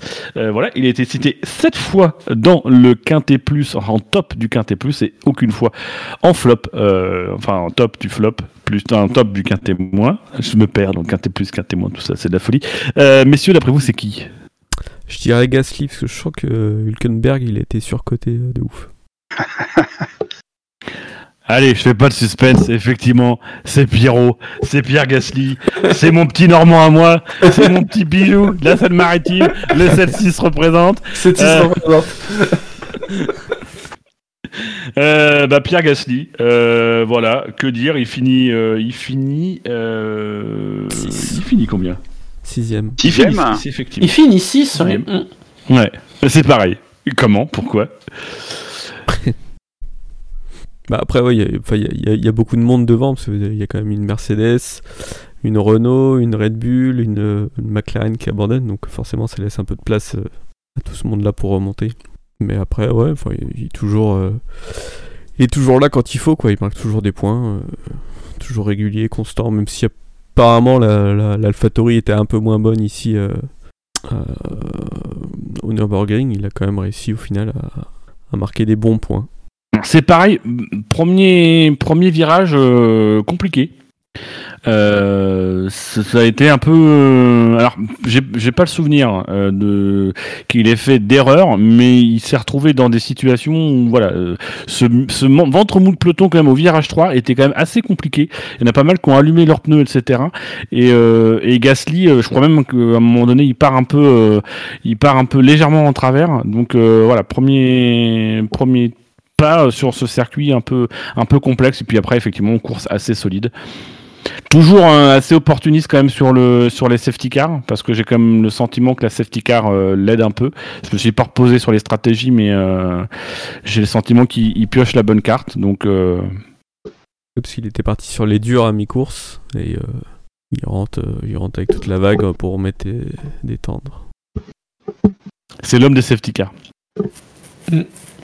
Bon, je sens qu'on n'a pas grand-chose à dire sur Pierre Gasly, donc du coup, je vous propose qu'on passe au Louis Chiron of the Race, et ce n'est pas un monégasque, euh, puisqu'il est déjà passé, euh, voilà, euh, mais c'est un pilote qui vit peut-être à Monaco. Euh, messieurs, d'après vous, qui est le Louis Chiron de la course ? Ricciardo. Ok. C'est quoi, c'est le troisième ? Ouais. C'est le troisième. Non, c'est le Louis Chiron of, the, of, of la course. Euh, il reste qui reste Hamilton, non ? On n'a pas parlé. Il reste Hamilton, Hülkenberg et Ricciardo, dans l'ordre alphabétique. Je dirais Hamilton. Donc toi, tu dirais, tu dirais Hamilton. Eh ben, euh, on parlait de Pierre Gasly. Eh ben, figurez-vous que si on additionne les deux chiffres du nombre de victoires euh, du Louis Chiron of the Race, on obtient le numéro de la voiture de Pierre Gasly. Euh, voilà, ça fait ça, ça, neuf plus un, ça fait dix, du coup, ça fait dix. C'est effectivement Lewis Hamilton, qui est donc troisième euh, du Quintet Plus. Il a marqué trois cent quatre-vingt-treize points positifs. Il a eu quatre points négatifs à son encontre.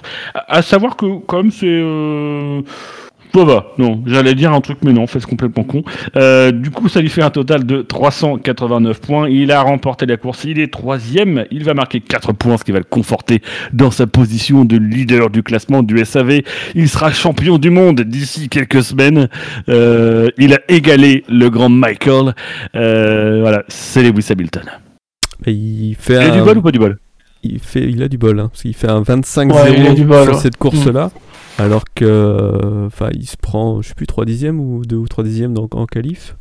Euh, au départ, il fait une manœuvre qui, pour moi, est pas très très propre. Hein. Freiner tard et pousser euh, plus loin pour euh, pour empêcher son coéquipier de tourner, euh, je trouve ça pas terrible.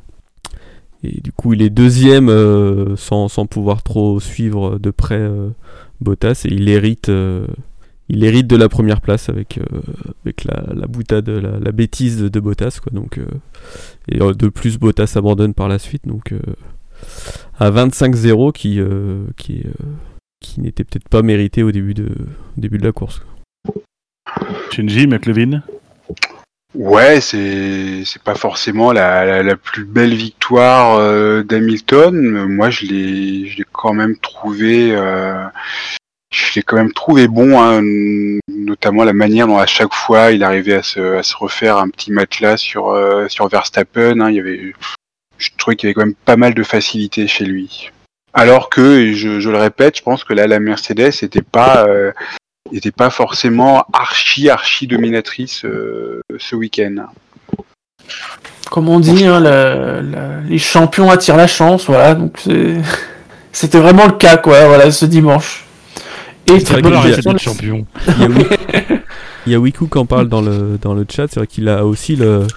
Bon, ça, ça lui servira à rien pour la suite, mais il a la V S C qui sort au bon moment pour qu'il puisse rentrer, euh, faire son arrêt, euh, son arrêt au stand. Mm. Bon, c'est, bon, lui, c'est lui, c'est lui, c'est lui par rapport à Bottas, ouais. euh, ouais. pour lui et pour, euh, pour Verstappen. Et si je ne me trompe pas, en plus, la V S C s'arrête au moment où ils ressortent des stands. C'est ça. Donc ça les aide vraiment. Mm. Enfin, ça aurait pu être peut-être mieux parce que mm. ça leur a permis de chauffer un peu les pneus, mais... Euh... Mais l'arrêt, l'arrêt d'Hamilton n'est pas, est pas terrible, parce que je crois qu'il a environ trois à quatre secondes d'avance sur Verstappen au moment de l'arrêt. Il en perd, il en perd bien la moitié dans son arrêt qui n'est pas, qui est pas terrible, terrible. Donc Verstappen repart juste derrière lui. Mais il, tout de suite, il arrive à, il arrive à refaire le, à, à, à creuser l'écart, comme il le fera après le, après le safety car en fin de course. On se dit, ah là là là, Verstappen, il est juste derrière, ça va être chaud. Mais non, non. Chaud de rien du tout. Hamilton, tout de suite, il arrive à se, à se faire un matelas. Alors, est-ce que c'est l'effet du, du D A S ? J'ai pas vu les, j'ai pas vu les caméras embarquées. Je sais pas si Hamilton l'a, l'a utilisé pour, pour chauffer les gommes sur. Euh... Oui, apparemment, c'est ce qu'elle, c'est ce qu'a l'air de, de, d'expliquer Red Bull, c'est qu'effectivement, sur le restart, il, pour chauffer les gommes, il aurait utilisé le D A S, ce qui aurait donné un peu un avantage à la relance. Mm. Bah, moi je pense sincèrement, parce que ça c'est assez gonflant, je pense que plutôt que de se plaindre de la vitesse de la safety car, parce que moi c'est quand même assez drôle, c'est que les mecs passent plusieurs tours à dire ouais, la safety car faut qu'elle aille plus vite, et au moment donné où on leur dit que la safety car elle va rentrer au stand, alors les mecs ils s'arrêtent, euh, ils font des grands zigzags, bah, fais ça tout du long quoi, enfin si vraiment t'es t'inquiète pour tes pneus tu fais ça tout le temps, ou euh, bah, t'arrêtes de faire chier, enfin à un moment donné la safety car ils savent très bien euh, quelle est la safety car, quel est le rythme qu'elle va imposer, son but du jeu. Alors, je veux bien entendre que c'est peut-être pas sécure, et cetera. On a déjà eu des exemples effectivement de pilotes avec des pneus froids qui partent à la faute, mais euh, en termes de sécurité, là, on est, s'ils partent à la faute, ils partent à la faute. Euh, on est à quatre-vingts à l'heure. Bon, et voilà, ils partent à la faute, ils mettent pas leur vie en danger, quoi. Donc euh, voilà, on est sur piste sèche. Enfin euh, voilà, concentre, concentrez-vous peut-être davantage sur votre restart, ce que visiblement a fait Lewis Hamilton. C'est-à-dire que Lewis Hamilton, il a fait son petit discours à la radio, mais c'est de bonne guerre. C'est de la politique, et cetera. Enfin, c'est, c'est ce qu'ils font tout le temps. Mais il a utilisé son D A S en même temps. Bon, bah voilà, Verstappen, euh, il a râlé, il a critiqué, mais visiblement, il n'a pas suffisamment chauffé ses pneus. Il a bien foiré sa relance, hein, Verstappen. Mm. Oui, parce qu'il est même sous la menace un peu de, de Ricciardo, je crois. Ricciardo, ouais. Mm. Ricciardo qui insiste pas plus que ça, parce que bon, il se dit qu'il a peut-être plus à perdre qu'à gagner en jouant au con avec Verstappen, mais ouais, ouais, c'était, c'était tendu, hein. Enfin, pour revenir à Hamilton, je trouve qu'on fait quand même un peu, ne, un peu la, la fine bouche. Hein. Euh, on nous a tellement habitués à, à l'excellence que là, ouais, juste troisième. Euh, bon, je trouve qu'on est, on est un peu sévère quand même. Bah après, je pense qu'il y a de l'habitude et que euh, euh, les deux autres qui sont devant, c'est un mec qui marque un podium pour la première fois de la saison et même depuis deux ans, pour une écurie qui n'a pas marqué de podium depuis euh, belle lurette, euh, et, euh, et, et Hülkenberg qui, euh, qui revient dans des circonstances un peu particulières et qui marque des points. Euh, voilà, alors bon, après, on en discutera, mais euh, ouais. Je pense qu'il y a aussi ça, il y a, il y a aussi, c'est à un moment donné, on ne juge plus vraiment la course. Au début, oui, au début de saison, bon, Hamilton il gagne, on le met, on met, on met dans le quintet plus, c'est évident. Puis à un moment donné, on se dit bon bah ça fait quand même cinq six fois qu'on met dans le quintet plus. Bon, on va peut-être laisser de la chance aux autres. Gasly gagne pas toutes les courses, donc bon, voilà. Euh, moi, je voulais avoir votre avis concernant Hamilton. Donc, rappelons que c'est la quatre-vingt-onzième victoire de Lewis Hamilton. Il égale ainsi le record de victoire de Michael Schumacher. Euh, moi, j'ai eu ce sentiment. Euh, en fait, j'ai pas vraiment savouré ce moment parce que j'ai eu le sentiment que c'était un peu forcé. C'est-à-dire que, alors, est-ce, est-ce que c'est parce que euh, je, enfin, on s'y attendait, c'était inéluctable et voilà. Mais j'ai eu le sentiment que euh, alors, il y a peut-être aussi Canal+, qui posait à chaque fois la question à tout le monde, hey, la quatre-vingt-onzième victoire d'Hamilton, vous en pensez quoi ?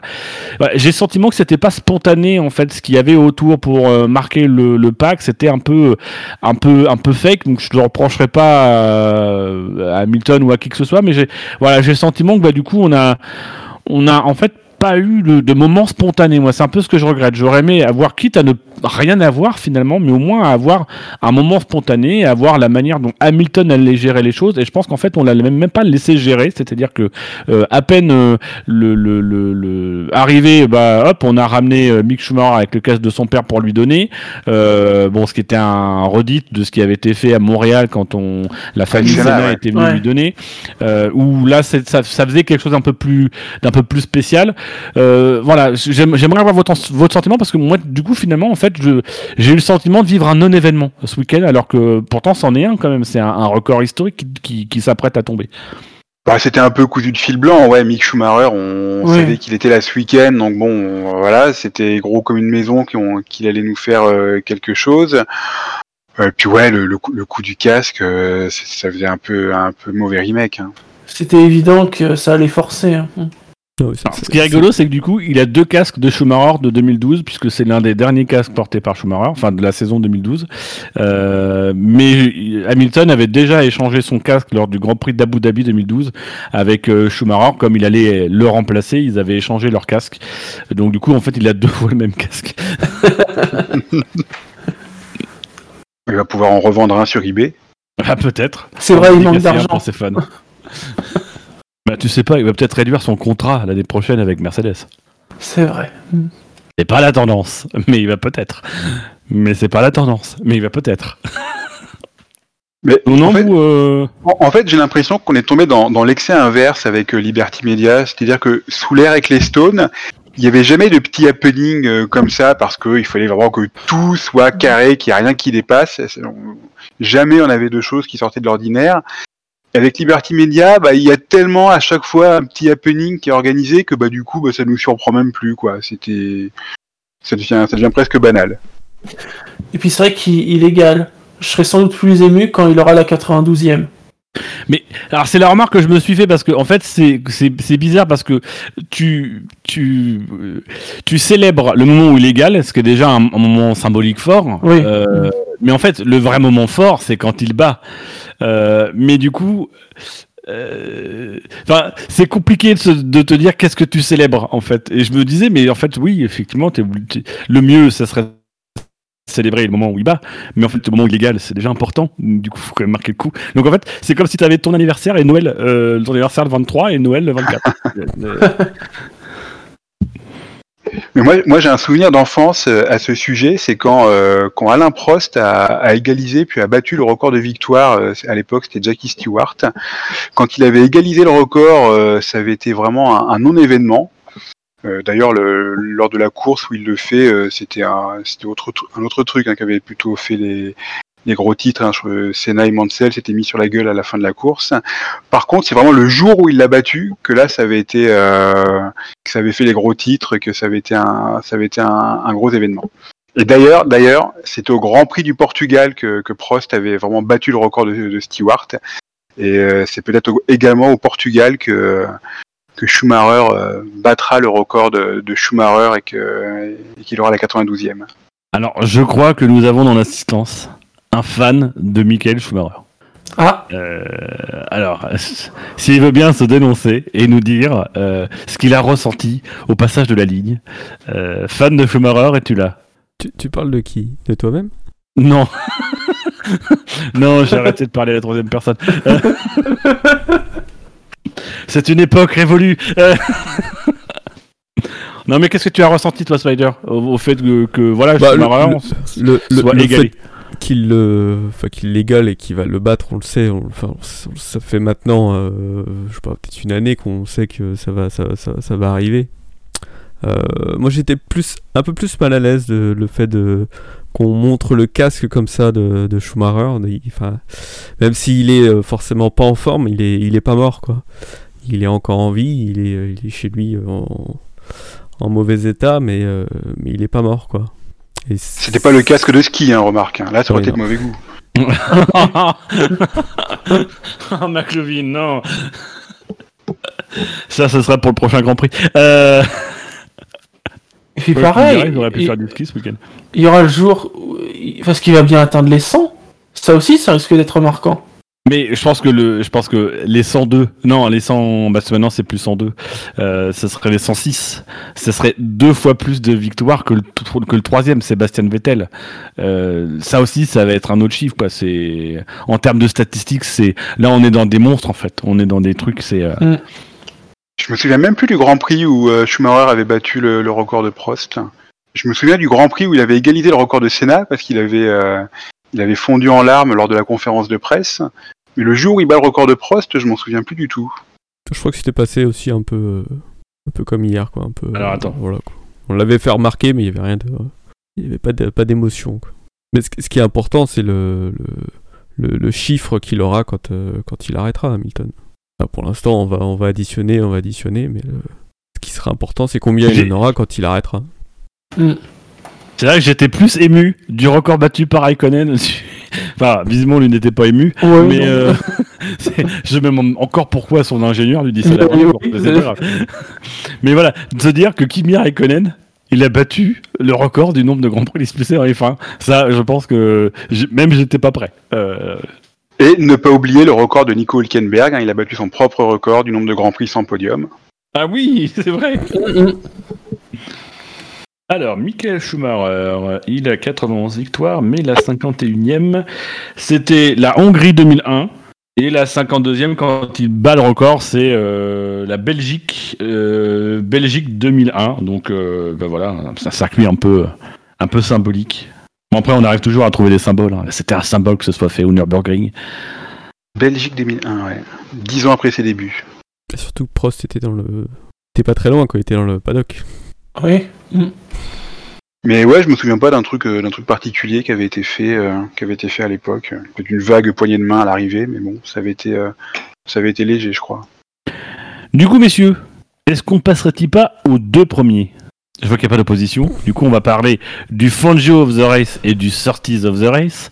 Euh, messieurs, dans quel ordre se trouvent Nico Hülkenberg et Ricciardo ? Ça, je, sens qu'il, ou pas je sens qu'ils nous ont mis Hülkenberg premier. Je le sens, je le sens. Je, je mets Ricciardo premier quand même. Avec huit cent deux points positifs et zéro points négatifs. Le Surtees of the Race, c'est Nico Hülkenberg. Non, je déconne, je déconne. C'était pour voir la réaction de McLovin, mais il n'y en a pas eu. J'ai eu peur que ça fasse peur tout le monde. Non, non, non. Nico Hülkenberg, il est deuxième, c'est le Fangio of the Race. Euh, ah. Voilà, avec huit cent deux points euh, positifs, zéro points négatifs. C'est Daniel Ricciardo qui a été mis soixante-neuf points, soixante-neuf fois dans le top du Quintet Plus. Nico Hülkenberg lui a été mis euh, douze fois seulement dans le top du Quintet Plus. Pour info, Hamilton avait été mis vingt-trois fois en top du Quintet Plus. Donc quand même, euh, voilà, ça a été. Euh, euh, il a été moins mis visiblement Hamilton dans le Quintet Plus, euh, c'est, c'est dire. Euh, Nico Hülkenberg lui a marqué trois cents, euh, quatre cent trente-neuf points, six points négatifs quand même. Donc tu vas être content, McLovin, pour ouais. Un total de quatre cent trente-trois.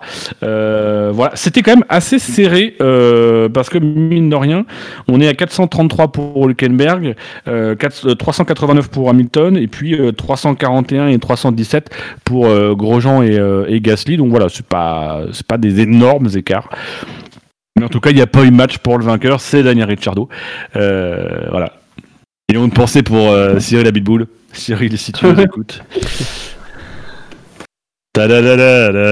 désolé.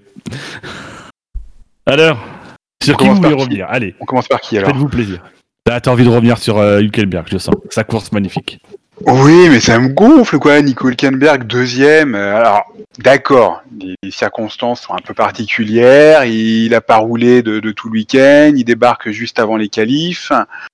Et il fait, il fait une course qui est, qui est, mérit, qui est méritante compte tenu des circonstances. Mais il n'y a aucun exploit. Il n'y a aucun exploit à terminer huitième avec une, avec une Racing Point. Et... Euh, avec cinq abandons et juste juste les As et les les Alphas derrière. Je, je je comprends pas ce délire autour d'Hülkenberg. C'était déjà le cas à Silverstone où euh, tout le monde s'était extasié sur euh, sur sa course. Je non fr- franchement je je comprends pas. Il, il, le mec il est pilote professionnel. Euh, on va quand même pas euh, le féliciter de pas avoir oublié comment piloter une voiture depuis deux mois. Hein. Puis il connaît évidemment assez bien le Nürburgring. Ouais. Bah, c'est pas le circuit le, le c'est pas un circuit inédit. Hein. Il y a, il y a une hype là autour de Hülkenberg que je que je comprends pas. Le mec il a il a quitté la Formule un l'an dernier dans dans l'indifférence la plus la plus totale parce que bah ça faisait dix ans qu'il était là, qu'on qu'on avait un peu fait le tour du sujet, qu'on qu'on connaît ses qualités mais qu'on connaît également ses limites. Il est pas le plus rapide, il est bon mais c'est pas le plus rapide du peloton. Il a aussi une fâcheuse tendance à à se prendre les pieds dans le tapis quand quand il y a un gros résultat à, à faire. Donc le fait qu'il se retrouve sans volant, euh, ça, ça a choqué personne. Et là, il y a une hype, c'est ah oh là là, Hülkenberg, faut absolument qu'il soit là l'an prochain, faut qu'il soit chez Red Bull et ça sera quelque chose. Non mais pff, Je ne comprends pas. C'est... Est-ce que justement tu, tu ne juges pas par rapport à cette hype qu'il peut avoir et ces interrogations qu'il peut y avoir autour sur ces hypothèses qui existent euh, sur d'éventuels enfin euh, des gens qui aimeraient le voir effectivement chez Red Bull, mais comme on aimerait voir Perez aussi chez Red Bull.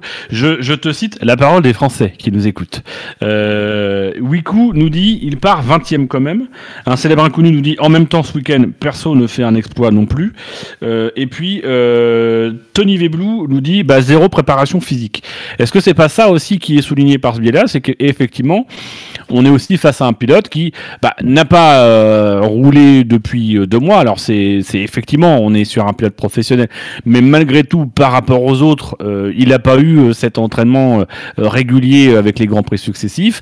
Euh, est-ce que, euh, est-ce que voilà, juste ne pas apprécier le fait que, bah voilà, quand même, il part vingtième.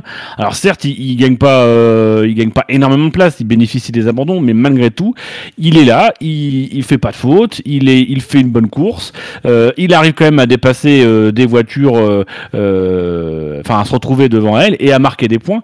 Voilà, est-ce que ça mérite pas, au final dans cette course où il n'y a pas non plus de résultats transcendants, est-ce que ça mérite pas quand même qu'on s'enthousiasme un petit peu et de se dire, bah voilà, finalement l'histoire elle est plutôt belle, sans même envisager hein, une suite à, à Hülkenberg, mais dire finalement, voilà, f- finir sur cette histoire-là, à la limite ça serait déjà très bien. Bah, s'il avait fait une course au, au niveau de Perez, là je me serais dit waouh putain, ça c'est quand même ça c'est énorme. Il, au, au niveau de son coéquipier, sans entraînement, là il, il est juste au niveau qui que, que doit être le sien compte tenu des circonstances, ni plus ni moins. C'est, c'est pas une course honteuse, loin de là. C'est une bonne course. Il y a absolument aucun exploit, rien de notable dans sa performance. Ensuite, oui, c'est vrai que dans cette course, il y a pas Il y a pas, y, personne ne, ne sort vraiment du lot, donc à la limite, enfin, pff, oui, pourquoi, oui, lui, lui ou un autre, pourquoi pas. Enfin bon, pour moi, ça valait Quintemou. C'est pas grave, Shinji. Bon, Quintemou, je sais pas. Après, il fait bon.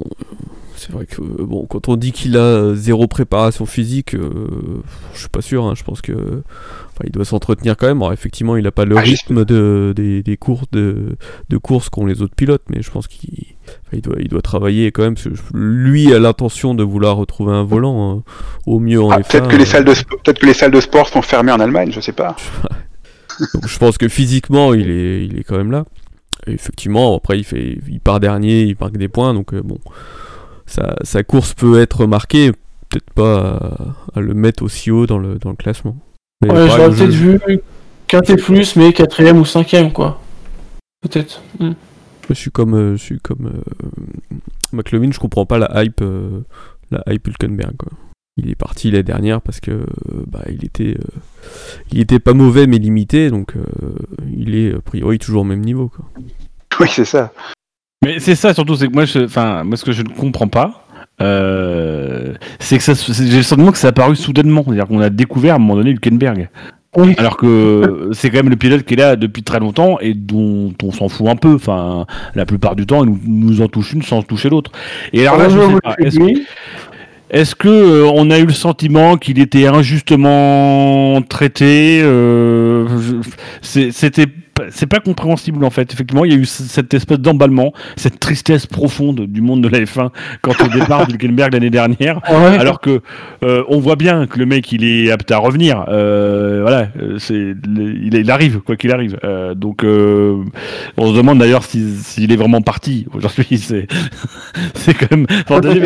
Le mec il a eu quatre dernier Grand Prix. Euh, peut-être un cinquième. Oui. Bon, en tout cas, on nous dit que c'est parce qu'il est gentil. Alors, c'est pareil, on a l'air de nous vendre un Hülkenberg qui est bon client lors des interviews des journalistes. Euh, moi, je trouve ça... Ouais, il est sympathique, mais... Sauf avec Kevin Magnussen.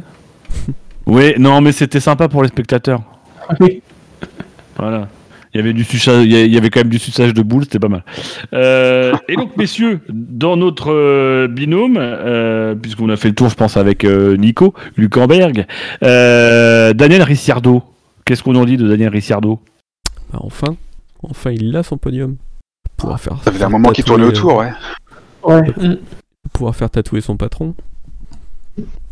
Ah génial. super. En train de chercher la le... série de Ricciardo. Ils, ils, apparemment, ils ont fait un podium parce qu'il y avait le, le tatouage en jeu. Sinon, apparemment, ils pouvaient pas le faire. C'était l'élément fédérateur. C'est, euh... c'est, c'est ça, ça a motivé l'équipe. Alors après, je, je pense que euh, y a quand même un fond dans le truc. Je pense que c'est effectivement le tatouage, d'accord, mais je pense que c'est surtout la personnalité de, de Ricciardo. Malgré tout, alors que Ricciardo s'en va, euh, alors qu'on voit que la, la logique aussi dans la plupart des équipes, c'est que les pilotes qui s'en vont ont tendance à un peu marquer le pas. Aujourd'hui, Ricciardo, c'est la locomotive de cette équipe, alors qu'ils ont quand même Ocon à côté. C'est le double de points au championnat de Ocon, bon, qui n'est pas verni, hein, ça fait... Euh, il a abandonné au Mugello sur euh, casse des freins, là il abandonne encore sur un problématique euh, hydraulique liée aux freins, euh, mais voilà, mine de rien il, il est là, il est toujours en rendez-vous à la fin, et je, je pense que Ricciardo effectivement, il impulse cette dynamique, cette, euh, cette joie de vivre au sein de l'équipe, il, il motive bien l'équipe, et c'est dommage en fait du coup qu'il parte, parce que on se dit mais qu'est-ce que ça aurait pu donner en fait en termes de dynamique. euh, on, moi j'aurais aimé voir la saison trois de Ricciardo chez Renault, euh, parce que voilà, c'est on, on On a beaucoup parlé du tatouage, mais je pense que derrière le tatouage, en fait, c'est tout ça. C'est un peu tout ce personnage, cette espèce de fraîcheur qu'il amène. Ce côté, je pense qu'il a amené un, une espèce de, de zéro pression, Ricciardo. C'est-à-dire que c'est un mec qui n'a pas l'air de se mettre de la pression. Il n'a pas l'air d'en mettre sur l'équipe. Au contraire, il a plutôt l'air d'en retirer, de dédramatiser les choses.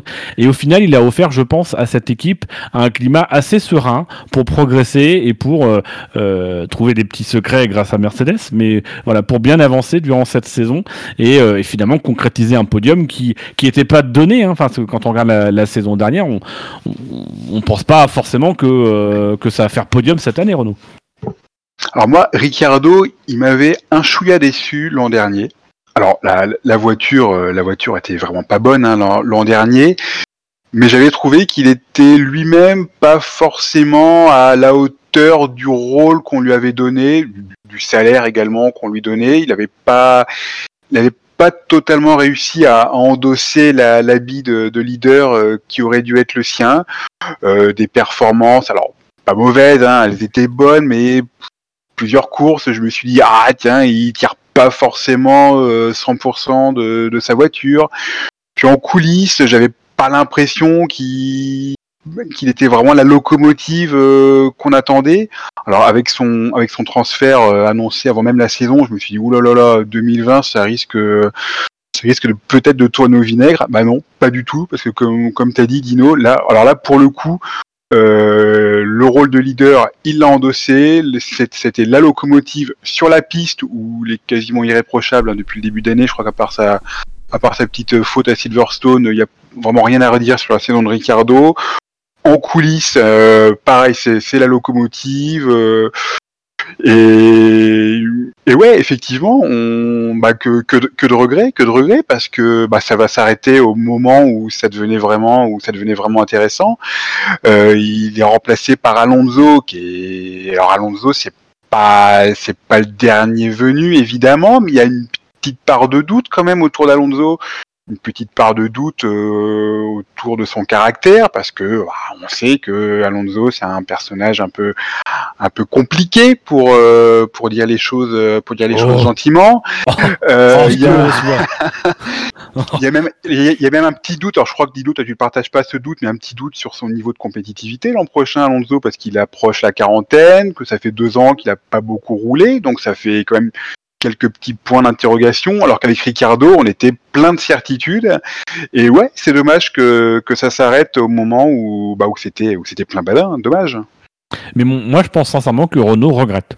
Ah bah oui. Ah oui, oui. Je pense que je pense qu'ils ont OK, ils vont avoir Alonso l'année prochaine, euh, mais je pense malgré tout ce qu'ils ce qu'ils voient aujourd'hui de Ricciardo et de ce qu'il apporte et de ce qu'ils arrivent à faire avec la voiture, euh bah disent finalement si on avait pu garder euh, Ricciardo, euh bah voilà, Alonso c'est une maigre consolation, ça reste un bon pilote sur le un, un bon pilote un, un, pour un projet, euh, mais euh, mais voilà, je pense qu'effectivement euh, Ricciardo, il apporte effectivement ce, ce cette légèreté, et puis il est il est est fit, il est encore compétiteur parce qu'il est compétiteur. Enfin, juste pour, euh, j'ai, j'ai été regarder un peu ses résultats cette saison. Du coup, euh, en Autriche, il abandonne, mais il était aux, aux alentours de la dixième place. Ensuite, il fait huitième, huitième, il fait quatrième à Silverstone pour la première course. Après, il fait quatorzième et onzième. Euh, voilà, à chaque fois, il se qualifie euh, au-delà de la huitième place. Non, il fait cinquième au soixante-dixième anniversaire. Et à partir de la Belgique, c'est quatrième, sixième, quatrième, cinquième et podium. Donc, effectivement, il est sur une très bonne dynamique, tout comme euh, Renault l'était. En fait, il accompagne la, la très bonne dynamique de, de Renault ces dernières semaines. Ensuite, bah ouais, le, le problème c'est que Ricciardo, il s'est, il s'est engagé avec McLaren à un moment où il y avait de gros doutes sur l'avenir de Renault. Hein. On, on était beaucoup à, à penser que Renault allait mettre, euh, allait plier les Gaules. Alors est-ce que, est-ce que Ricciardo était obligé de se précipiter comme ça, euh, à s'engager ? Est-ce qu'il pouvait pas attendre un, un mois que ça se décante du côté de chez Renault ? Ouais, c'est, c'est dommage, c'est dommage. On en saura plus dans la saison trois de Drive to Survive. Il y aura à nouveau un épisode ouais. euh, avec bon, Sainz et Ricciardo où on verra plein de doutes chez Ricciardo qui sera assis sur un banc au bord d'une plage. Euh, on verra plonger. Et on verra un repas de famille chez Sainz. Je prends des nuggets ou des nuggets végétariens, je ne sais pas. Mais disons, euh, sur la course de, de Ricciardo, parce qu'on a beaucoup parlé de Ricciardo dans son ensemble, mais sur, sur sa course, son début de course, c'est son bah, début très, de course. Un très beau dépassement sur, euh, sur Leclerc, hein, c'est lui qui fait, euh, qui fait sauter le bouchon. Ensuite, il s'arrête, il fait son premier arrêt, je sais plus, euh, il le fait assez, assez tôt, hein, son, son premier arrêt. Qui du coup, bah, ce qui du il coup, le fait au sixième tour comme Hamilton et Verstappen. Ouais, et ce qui du, ouais, au moment du, du virtual safety car, hein, et ce qui du coup le, le met un petit peu en difficulté en fin de course. Hein, ce que j'étais tout à l'heure, euh, euh, Perez revenait très très fort euh, sur lui avec des pneus, euh, avec des pneus en meilleur état, et je je pense que sans le, le, le safety car, euh, Ricciardo aurait eu beaucoup beaucoup de mal à, à garder ce podium. On a fini avec Ricciardo. On lui met un plus un, un moins un. Il est déjà en plus huit. Oui, bah on met des points en plus, Shinji, on peut. Il n'y a, a pas de règlement, de toute façon. Alors Shinji m'envoie un message privé, le règlement, euh, merci, les quatre-vingt-sept Shinji. Pages de règlement, voilà. Voilà. Euh, on demandera à Gus Gus de nous le traduire parce qu'on comprend rien. Pourtant c'est écrit en français, hein, mais c'est écrit en français de chez Gus Gus, donc du coup il y a que des numéros d'articles. Euh, donc du coup, l'occasion de vous rappeler, euh, chers auditeurs, auditrices, le classement complet. Donc Daniel Ricciardo, Nico Hülkenberg, Lewis Hamilton, Gasly et Grosjean pour le Quintet Plus, euh, suivi de Max Verstappen, Sergio Perez, Charles Leclerc, Antonio Giovinazzi, Carlos Sainz Junior, Lando Norris, George Russell, Esteban Ocon, Nicolas Latifi et Kevin Magnussen pour le Quintet Mou. Et dans le Quintet Moins, nous avions euh, Daniil Kvyat, Valtteri Bottas, Sébastien Vettel, Kimi Räikkönen, Alexander Albon. On vous rappelle que Lance Stroll ne participait pas à ce Grand Prix. Il était occupé sur sa tablette, dans ses tablettes. euh, Je ne reviens pas sur le classement F I A, vous le retrouverez sur le, tous les bons sites, et voilà, y compris sur celui de la F I A, euh, comme son nom l'indique, euh, mais aussi celui de la F un. Euh, je m'attarde cependant sur le classement du S A V. Lewis Hamilton reste en tête avec cinquante et un points, devant Daniel Ricciardo, deuxième avec trente-quatre points, et Max Verstappen, troisième avec trente et un points. À noter Pierre Gasly, vingt-septième, euh, font leur entrée, bon, je ne sais pas s'ils font leur entrée, mais on va revenir quand même sur ceux du fond. Euh, ceux du fond, alors comme Nico Hülkenberg, il a dix points, il a autant de points dans le classement du S A V que dans le classement de la F I A. Et ça, c'est beau. Oh. Euh, et puis sinon, euh, non, j'ai pas envie de revenir sur la suite. Euh, voilà, est-ce qu'il y en a pour qui c'est joué ? euh, Il reste six courses, c'est ça ? Ouais, non, là, ils sont encore tous en lice. Dans le classement, bah, sachez que Daniil Kvyat peut encore être champion du S A V. Euh, voilà.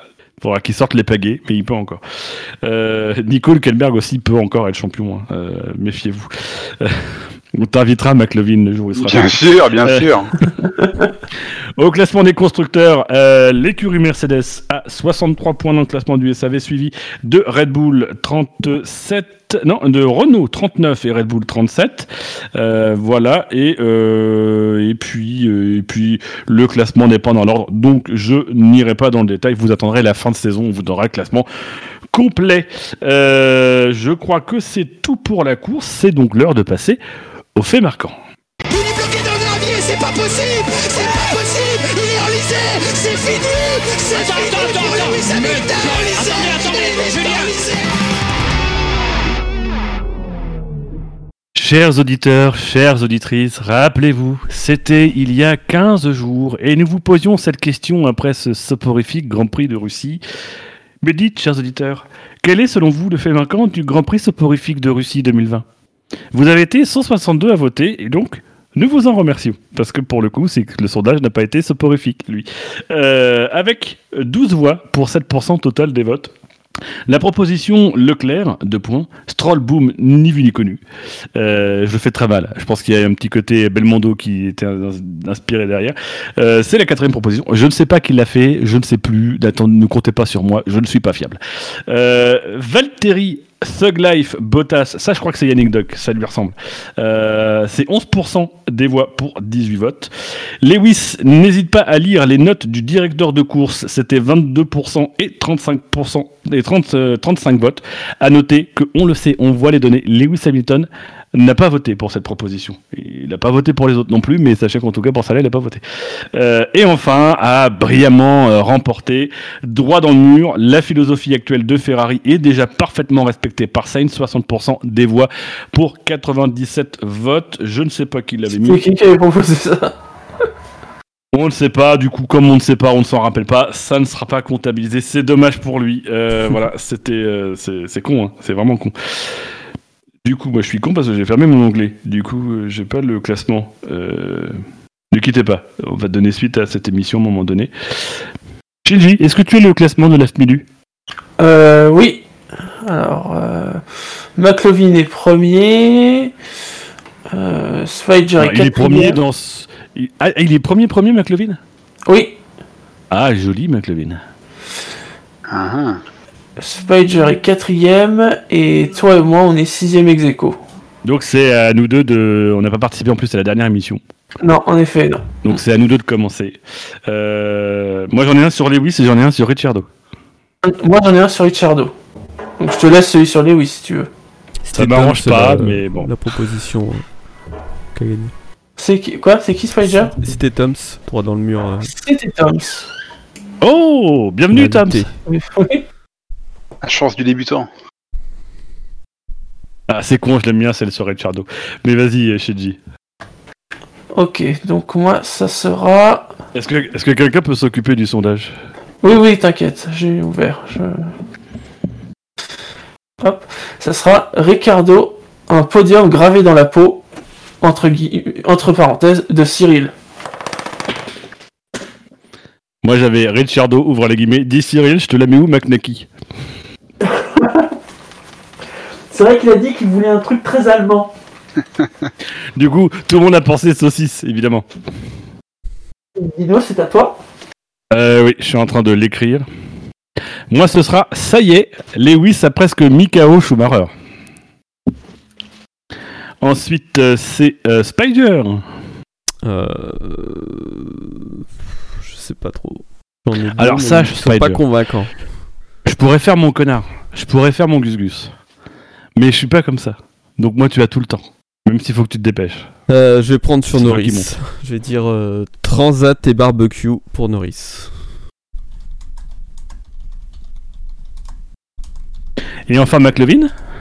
Alors moi je vais le faire sur Romain Grosjean, et je vais dire Romain Grosjean perd un doigt mais gagne deux points.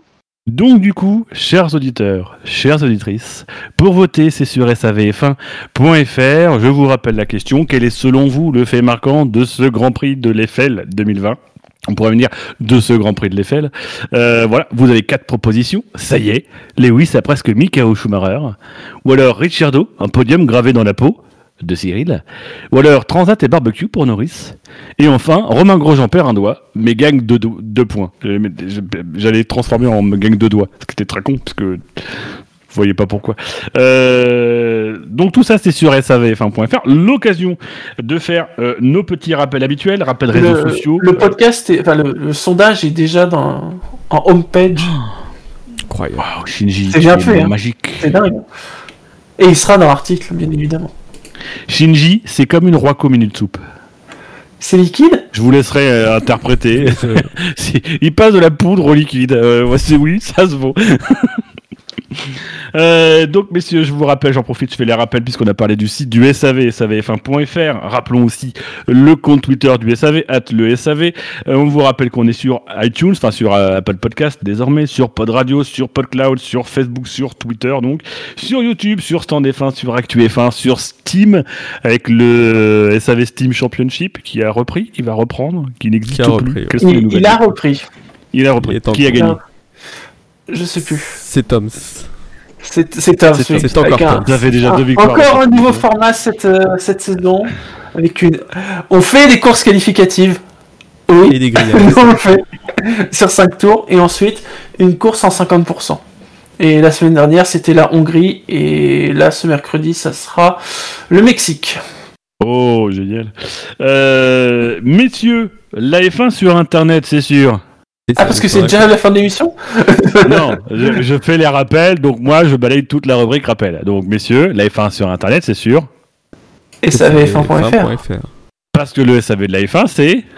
C'est pas terminé. C'est pas terminé. Voilà. Ne coupez pas euh... votre, votre podcast. Il reste un petit peu. Oui, continuez, restez là. Euh, il reste encore deux heures.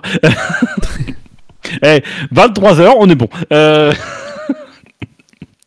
Donc messieurs, on a fait, euh, on a fait le, le, le chiffre pété, pas pété, mais qui est un peu pété quand même. On a fait le quintet plus ou moins. Euh, on a fait les classements. On a fait le fait marquant. Et il manque des drive-through. Il nous reste les drive-through, tout à fait. Merci Shiji. Je mets un jingle. Le que c'est pas possible. C'est pas possible ça. Ça c'est un, un non mais c'est inconcevable. Alors gentlemen, start your engine et drive-through. J'en aurais deux. C'est un... la solde chez Monsieur Shinji. Ouais. Euh... La sortie de la safety car, quand même, était... On a quand même l'impression qu'il n'y avait pas qu'un intérêt de... de ranger la voiture de Norris, quoi. C'est-à-dire que la voiture de Norris... Non, euh... non Shinji. Non, pas après tout ce que tu as fait, Shinji. Tu ne peux pas, Shinji. Non, pas toi. Non, mais arrête, il était juste à côté de l'échappatoire. En douze minutes, ils l'ont enlevé, la bagnole. Ouais, oui, safety, safety car à, à l'américaine. Hein. Ouais. Une V S C aurait sans doute été largement suffisante. Mais je me demande s'ils n'ont pas dû utiliser une grue quand même pour, parce que, pour la, la rentrée. Parce que mine de rien, il est sur une partie euh, terreuse. Donc pour les, les manœuvres, c'était peut-être pas optimal. Et je, peut-être que c'était pas facile. Il avait l'air d'être quand même euh, euh, parallèle euh, à la voie de sortie. Enfin, perpendiculaire à la voie de sortie. Enfin, dans un angle, quoi. Enfin, enfin bref, je me comprends. Vous reverrez les images, vous comprendrez. Euh, et je me demande si du coup, ils n'ont pas eu finalement besoin de faire intervenir la grue. Et que, du coup, dans ces cas-là, c'est... Euh, même si la grue grue elle est du côté euh, voilà, ils ont peut-être dû anticiper que la grue allait peut-être devoir sortir un peu et que c'était plus raisonnable, mais sinon oui, c'est un peu tiré par les cheveux, je suis d'accord. Voilà. Et alors un deuxième, bon, okay. C'est un petit drive-through, mais c'est, c'est un truc qui m'agace depuis, depuis plusieurs semaines. Euh, quand est-ce que vous réglez les caméras intérieures chez Renault, parce que il euh, y a un problème sur l'étalonnage des couleurs, les gars. C'est-à-dire qu'en caméra intérieure, les Renault sont jaune fluo. Vous avez pas remarqué ? Non. C'est peut-être aléatoire en fait. Ah non, non, non, parce que sur, sur le reste, euh, les, les Renault sont de la bonne couleur. Et euh, ça fait plusieurs semaines que ça, ça me titille. Voilà. J'avais dit hein, que c'était un petit drive-through. On a, on a Wiku qui nous demande sur le chat, euh, pour revenir sur la safety car, euh, qui nous demande, par contre, quelqu'un a vu comment ils ont viré l'aileron et les fragments dans la ligne droite sans safety car et sans V S C ? Non. C'est effectivement une énigme. C'est une énigme, oui. Alors, est-ce qu'ils l'ont viré ou est-ce qu'avec un balai, ils l'ont rangé le long du rail ? euh, Parce que ça ne devait pas être très loin. Moi, j'aurais fait un coup de balai, mais bon. Ah voilà, sur le chat, on nous dit, elles sont jaunes fluo sur les caméras intérieures, limite verte, ouais. Nous allons donc enquêter, on enverra nos meilleurs, euh, nos meilleurs fins limiers. Hein, de, de Vous pouvez regarder sur les caméras intérieures, c'est, c'est incroyable. Et ça fait plusieurs courses que c'est comme ça. C'est-à-dire qu'ils ils touchent pas aux caméras, les gars. C'est pas Covid. Spider, McLovin, est-ce que vous avez des drive-through ? Non. Moi non. Eh ben moi j'en ai deux. Enfin j'en ai deux qui sont liés. Euh, j'en ai un contre Monsieur Jacques Villeneuve.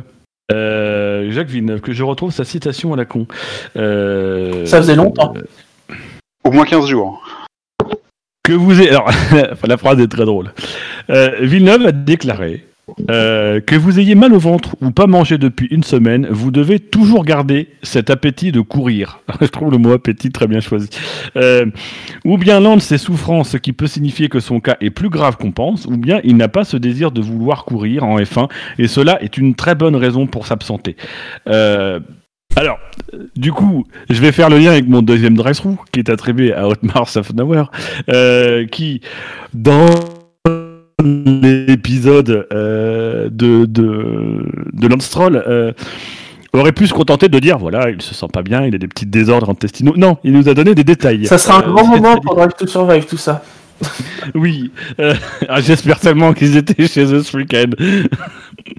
euh, alors, ils se sont pas... Ils ne se sentaient pas très bien depuis le Grand Prix de Russie. Euh, tout d'abord, nous avons, dès que la pub aura fini de brûler ma page, tout d'abord, nous avons pensé, nous nous sommes dit, bon, bah, s'il ne va pas mieux, on va le faire tester pour le virus. Donc du coup, on l'a testé plusieurs fois, y compris lors des tests de, pré, de pré-événement, donc avant la course, euh, et tous les tests sont revenus négatifs trois ou quatre fois. Donc bon, jusque-là, tout va bien. Mais et puis en plus, il n'avait pas les symptômes classiques du Covid dix-neuf. Hein. Il se sentait, il se sentait, il se sentait juste pas très bien. Et l'année dernière, il a eu euh, des petits désordres int- intestinaux. Jusque-là, tout va bien. Et puis, il était aux toilettes tout, tout le temps. Et il a juste dit euh, je me suis délesté d'un, d'un peu de fluide. Et je peux pas sortir des toilettes suffisamment longtemps euh, pour monter dans la voiture. Euh, voilà. Je ne sais pas si c'est quelque chose qu'il a mangé ou juste qu'il a eu un virus intestinal. Euh, voilà. Donc bon, Otmar n'est pas très classe parce qu'il nous donne un peu des détails. Il pouvait se contenter. Il n'était pas obligé de nous dire oui, c'est vidé de ses fluides. Euh, voilà. Non. Euh, mais du coup, je trouve du coup que les propos de Jacques Villeneuve sont. Quelle est l'utilité derrière d'aller dire ouais, bah ça parce que c'est sa marotte. Alors peut-être que s'il y a un fond de vérité. Euh, peut-être qu'effectivement, c'est un peu le sentiment qui dégage dans notre rôle, c'est qu'il n'a pas l'air d'être intéressé, d'être présent. Il serait remplacer, c'est pas grave. Euh, mais là, visiblement, on est face à un pilote, effectivement, qui est souffrant, euh, dont on nous explique bien qu'il a une grosse chiasse, euh, voilà, qui est tout, tout le temps en toilette. Euh, est-ce que t'as besoin, toi, derrière, de, de revenir, remettre une couche, si je peux me permettre, de, est-ce que t'as besoin de, d'en rajouter en disant, oui, mais alors s'il est pas motivé, du coup, bah, raison de plus pour s'absenter. Enfin, voilà, je trouve que c'est du classique de chez Villeneuve, c'est du gratuit, euh, voilà, ça paye pas de mine, en plus, c'est dans le Stroll, tout le monde s'en bat les couilles. Mais voilà, je trouve que c'est, euh, c'est des deux côtés, c'est, c'est, c'est, c'est, c'est pas très, pas très gracieux, mais du côté de Villeneuve, c'est lâche en fait. C'est tout simplement ça, c'est bas et c'est lâche. Sinon, messieurs, pour faire le lien, euh, votre meilleur souvenir de la fois où vous avez euh, euh, libéré plein de fluides, c'était quand ? Racontez-nous tout. C'est soit ça, soit on passe au, au coup de Jacques, dans le rétro, à vous le voir. Jacques Villeneuve, il avait gagné un Grand Prix comme ça où il avait une, une chiasse euh, terrible. C'était le, c'était en Argentine. C'était là, il avait mangé des fruits, euh, des fruits pas très, euh, qu'il, enfin qu'il n'aurait pas dû manger en tout cas. C'était le. C'était c'est le... ces jours-là que t'es content de porter une combinaison trois tailles plus grande. Ouais, c'est ça. C'était le six centième Grand Prix du championnat d'ailleurs. Bon, comme peut-être lui il a réussi, il se dit bah que Stroll est censé faire pareil et que tous ceux qui ont la chiasse sont censés euh, pouvoir piloter. Bon alors messieurs. Est-ce qu'on serait pas un petit coup d'œil dans le rétro ? C'est parti.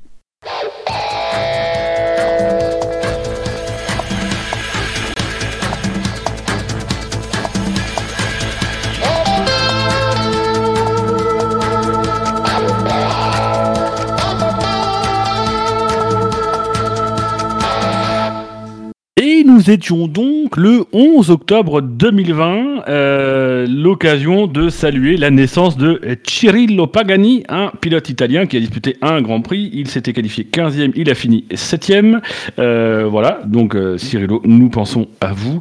Euh, autre euh, naissance à célébrer, la naissance d'Alfonso de Borja Cabeja de Vaca di Portago, Alfonso di Portago, pilote espagnol, né le onze octobre mille neuf cent vingt-huit, décédé d'un accident accident durant les cinq cents, enfin les mille milles de, euh, bah les mille milles, de toute façon, hein, c'est, c'est pas quelque chose. Euh, sur Ferrari, le douze mai mille neuf cent cinquante-sept, il avait signé euh, cinq grands prix et un podium. Je vérifie où qu'il avait signé ce podium. C'était bah, en Grande-Bretagne mille neuf cent cinquante-six. C'était une deuxième place sur une Ferrari D cinquante. Euh, c'est aussi l'occasion de commémorer euh, la disparition de Joe Barsda, euh, pilote américain euh, qui est décédé le onze octobre mille neuf cent quatre-vingt-treize de sa belle mort à soixante-dix-huit ans après avoir euh, bah, trois non-participations. Donc du coup, il est venu sur le circuit, euh, mais il n'a pas roulé. Euh, excusez-moi. Et euh, bah, Bob Cowell aussi, hein, décédé le onze octobre deux mille onze, euh, à quatre-vingt-treize ans quand même, un pilote britannique qui, là aussi, a euh, enregistré trois engagements hors championnat. Sur la piste, c'est en deux mille quinze le titre constructeur pour Mercedes, euh, voilà. Et en euh, Formule un, bah, c'était le Grand Prix de l'Eiffel, évidemment, mais aussi le Grand Prix de Russie. Euh, en deux mille quinze, donc le fameux Grand Prix où Mercedes avait titré, titré champion. Mais surtout, messieurs, c'était la quatre-vingt-onzième victoire de Michael Schumacher. Non, de Lewis Hamilton. C'est l'autre, je confonds, je les confonds un peu. Euh, du coup, ouais, messieurs, je vais, me, je vais vous proposer de me citer les quatre-vingt-dix premières victoires de Lewis Hamilton. Vous aurez le droit à chacun. Adieu, erreur. Non, je déconne. Non, c'est l'occasion de revenir sur euh, la quatre-vingt-onzième victoire. Euh, l'occasion donc, messieurs, de revenir sur le quatre-vingt-onzième succès de, Mika- de Michael Schumacher en Formule un. Vous vous rappelez quand c'était ? C'était en Chine, en deux mille six. Euh, Chine deux mille six, c'est ça ? Oui, ok, moi je veux la date. Ouais. Eh, vous connaissez pas l'histoire de la F un, messieurs, c'était le premier octobre deux mille six, voilà. Ça connaît pas, c'est basique, c'est quand même, c'est quand même terrible. Euh, alors messieurs, on va faire un petit classique, on va faire euh, voilà le petit truc habituel. Vous allez avoir, allez, on va être fou. Vous allez avoir euh, deux droits à l'erreur, euh, voilà. Et je vais vous demander, messieurs, de me citer les pilotes qui étaient au départ et donc à l'arrivée, enfin pas tous mais certains, de ce Grand Prix de Chine deux mille six, à l'exception évidemment de Michael Schumacher, dont vous savez qu'il a fini en quelle position ? Bah premier. Bien, il y en a un qui l'a gagné. Bravo. Voilà. Alors messieurs, euh, on va commencer dans l'ordre, bah, Shinji en premier, hein, on va faire respecter euh, Shinji parce qu'il a été le plus réactif, et ensuite on va faire l'ordre alphabétique, donc du coup ça sera Shinji, euh, ensuite ce sera Spider, et après ce sera McLovin. L'ordre alphabétique à partir de Shinji, je précise. Bien sûr, oui. Bon bah, Raikkonen Raikkonen, euh, Kimi Raikkonen, est-ce que tu te rappelles de sa prestation lors de ce Grand Prix de Chine ? Mmh, non, je pense pas qu'il était sur le podium déjà. Non, il n'était pas sur le podium. Abandon peut-être ? Oui, abandon. Il devait, il devait sans doute être dans le, dans le congélo, en train de chercher une glace Pico. Euh, c'est Kimi Raikkonen qui a abandonné au dix-huitième tour sur un problème d'accélérateur. Euh, voilà, tu es toujours en course, Shinji. Euh, ensuite, Spider. Euh, Massa. Lequel ?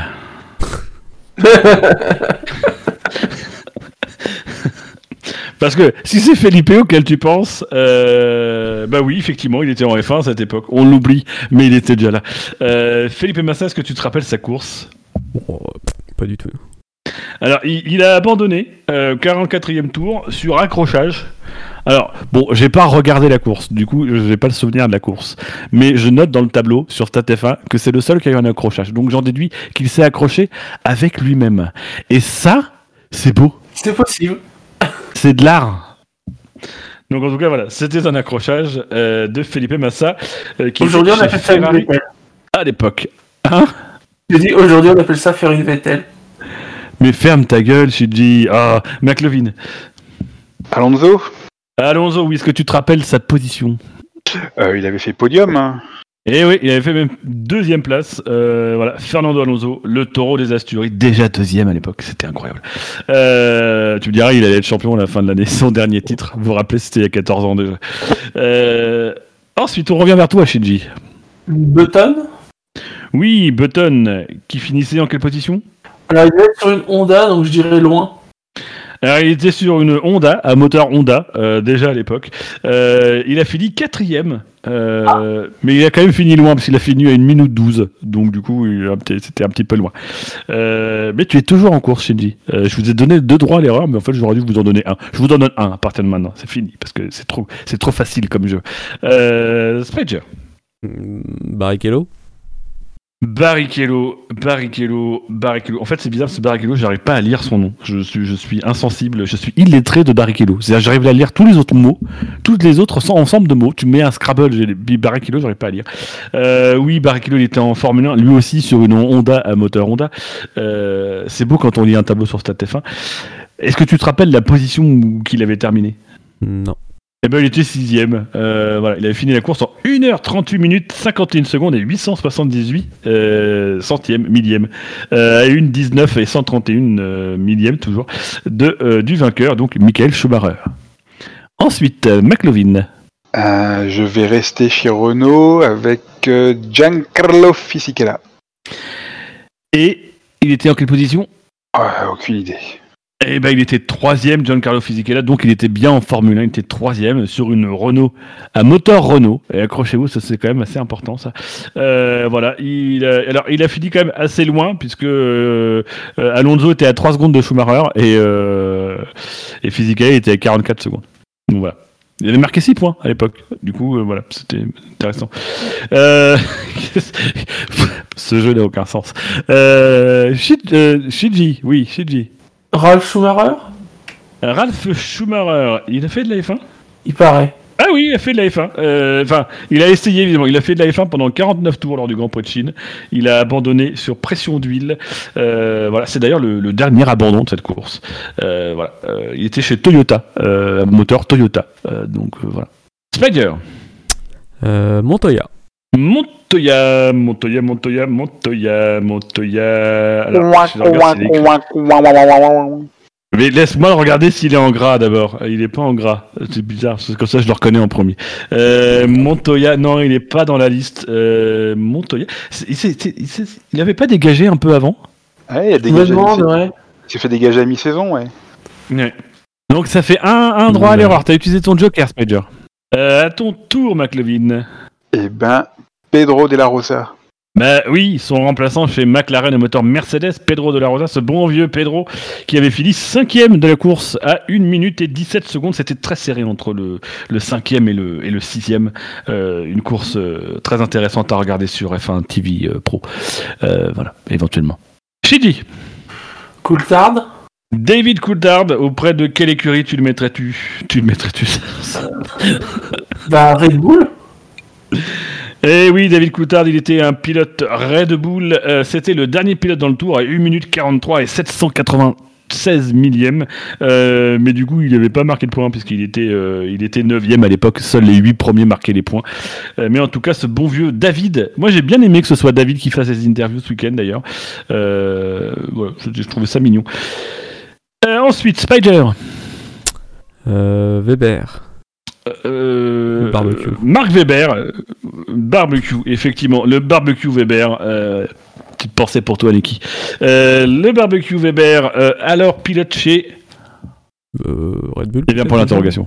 Non, il était pilote chez Williams à moteur Cosworth et il finissait juste devant Coulthard, euh, vraiment pour le coup juste devant parce que euh, euh, Weber il, il est à une quarante-trois cinq cent quatre-vingt-huit et Coulthard il est une, à une quarante-trois sept cent quatre-vingt-seize, donc autant dire que c'était serré. Là on vous donne que des chiffres, on n'a aucun souvenir de cette course à part que c'était Michael Schumacher, mais voilà. Surtout, hey, McLovin, à un moment donné si tu veux mobiliser ton savoir historique, n'hésite pas. Non, mais je me souviens de la victoire de Schumacher, je me souviens qu'il pleuvait, mais en dehors de ça... Euh... Euh, du coup, on revient vers toi, McLovin. Est-ce que... Euh... Jarno Trulli. Jarno Trulli, oui, l'homme du quintet mou euh, qui avait abandonné. Il était pilote Toyota, à moteur Toyota, il avait fait abandonné sur un problème hydraulique à la trente-huitième, au trente-huitième tour. Shinji. Rosberg, peut-être ? Nico Rosberg, Nico Rosberg, Nico Rosberg, il a fait. En fait, c'est rigolo parce que en fait, je le regarde sur StatF un et je m'attendais pas à le trouver. Parce que StatF un, vous savez, ils ont des codes couleurs et je m'attendais pas à le trouver en jaune. Le jaune, c'est la couleur des champions du monde, euh, mais, mais retraités. Euh, voilà. Nico Rosberg, pilote Williams Cosworth, il a fini onzième de cette course à un tour du leader. Spider. Vettel, peut-être? Ah, Nick Heidfeld, Nick Heidfeld. Il nous manque tellement ce bon vieux Nick. Euh, il était septième de la course. Il avait donc marqué deux points. Euh, voilà. Bon, il était chez B M W, Sauber à l'époque, un moteur B M W. Salut euh, Nick. Et des bisous. Euh, McLovin. Putain, je voulais dire Heidfeld moi aussi. Euh... tu peux retenter si tu veux, mais ça sera un droit à l'erreur. Robert Kubica. Oh là là, Robert Kubica, eh oui, rappelez-vous, il y a très longtemps, Robert Kubica faisait de la Formule un. Depuis, il essaye. Euh, c'était Robert Kubica, il était treizième à l'arrivée, euh, à un tour du leader, toujours sur B M W Sauber, à moteur B M W. Euh, Shinji. Mmh, Liuzzi. Oh, Vitantonio Liuzzi, effectivement, ce pilote Toro Rosso euh, qui a fini dixième de cette course en dehors des points euh, chez une Toro Rosso à moteur Cosworth à l'époque. Rappelez-vous, Toro Rosso, ils avaient des moteurs Cosworth, c'était rigolo. Euh, Spider. Euh, Christian Klein, comme ça que ça se prononce. Oh, Christian Klein, euh, et ben euh, c'est pas très clean euh, parce que du coup c'était pas Christian Klein, il était pas, euh, il était pas encore. Mais c'est vrai que c'est, je me demande si c'est pas la saison où Toro Rosso ils ont des pilotes qui font en alternance un Grand Prix sur deux ou ce genre de choses, un truc très bizarre qu'ils ont plus jamais fait après. Mais en tout cas non, Christian Klein n'était non. pas au départ de ce Grand Prix. Donc tu es éliminé, éliminé. Spider, tu vas pouvoir aller te coucher. Merci, j'éteins du coup. Bah non, non, je voulais pas te coucher, non. C'est, c'est, arrête, c'est toi qui réalise. euh, du coup, on revient vers toi, Ma- McLevin. Vous êtes tous les deux. McLevin Shinji, c'est le combat des chefs. Hein. C'est quand même. Euh, c'est pas de chiconfort, mais pas loin. Euh, vous êtes tous les deux euh, avec un joker. Un Alors, joker, je, je relance avec Scott Speed. Oh, oui, le bien mal nommé. Scott Vitesse.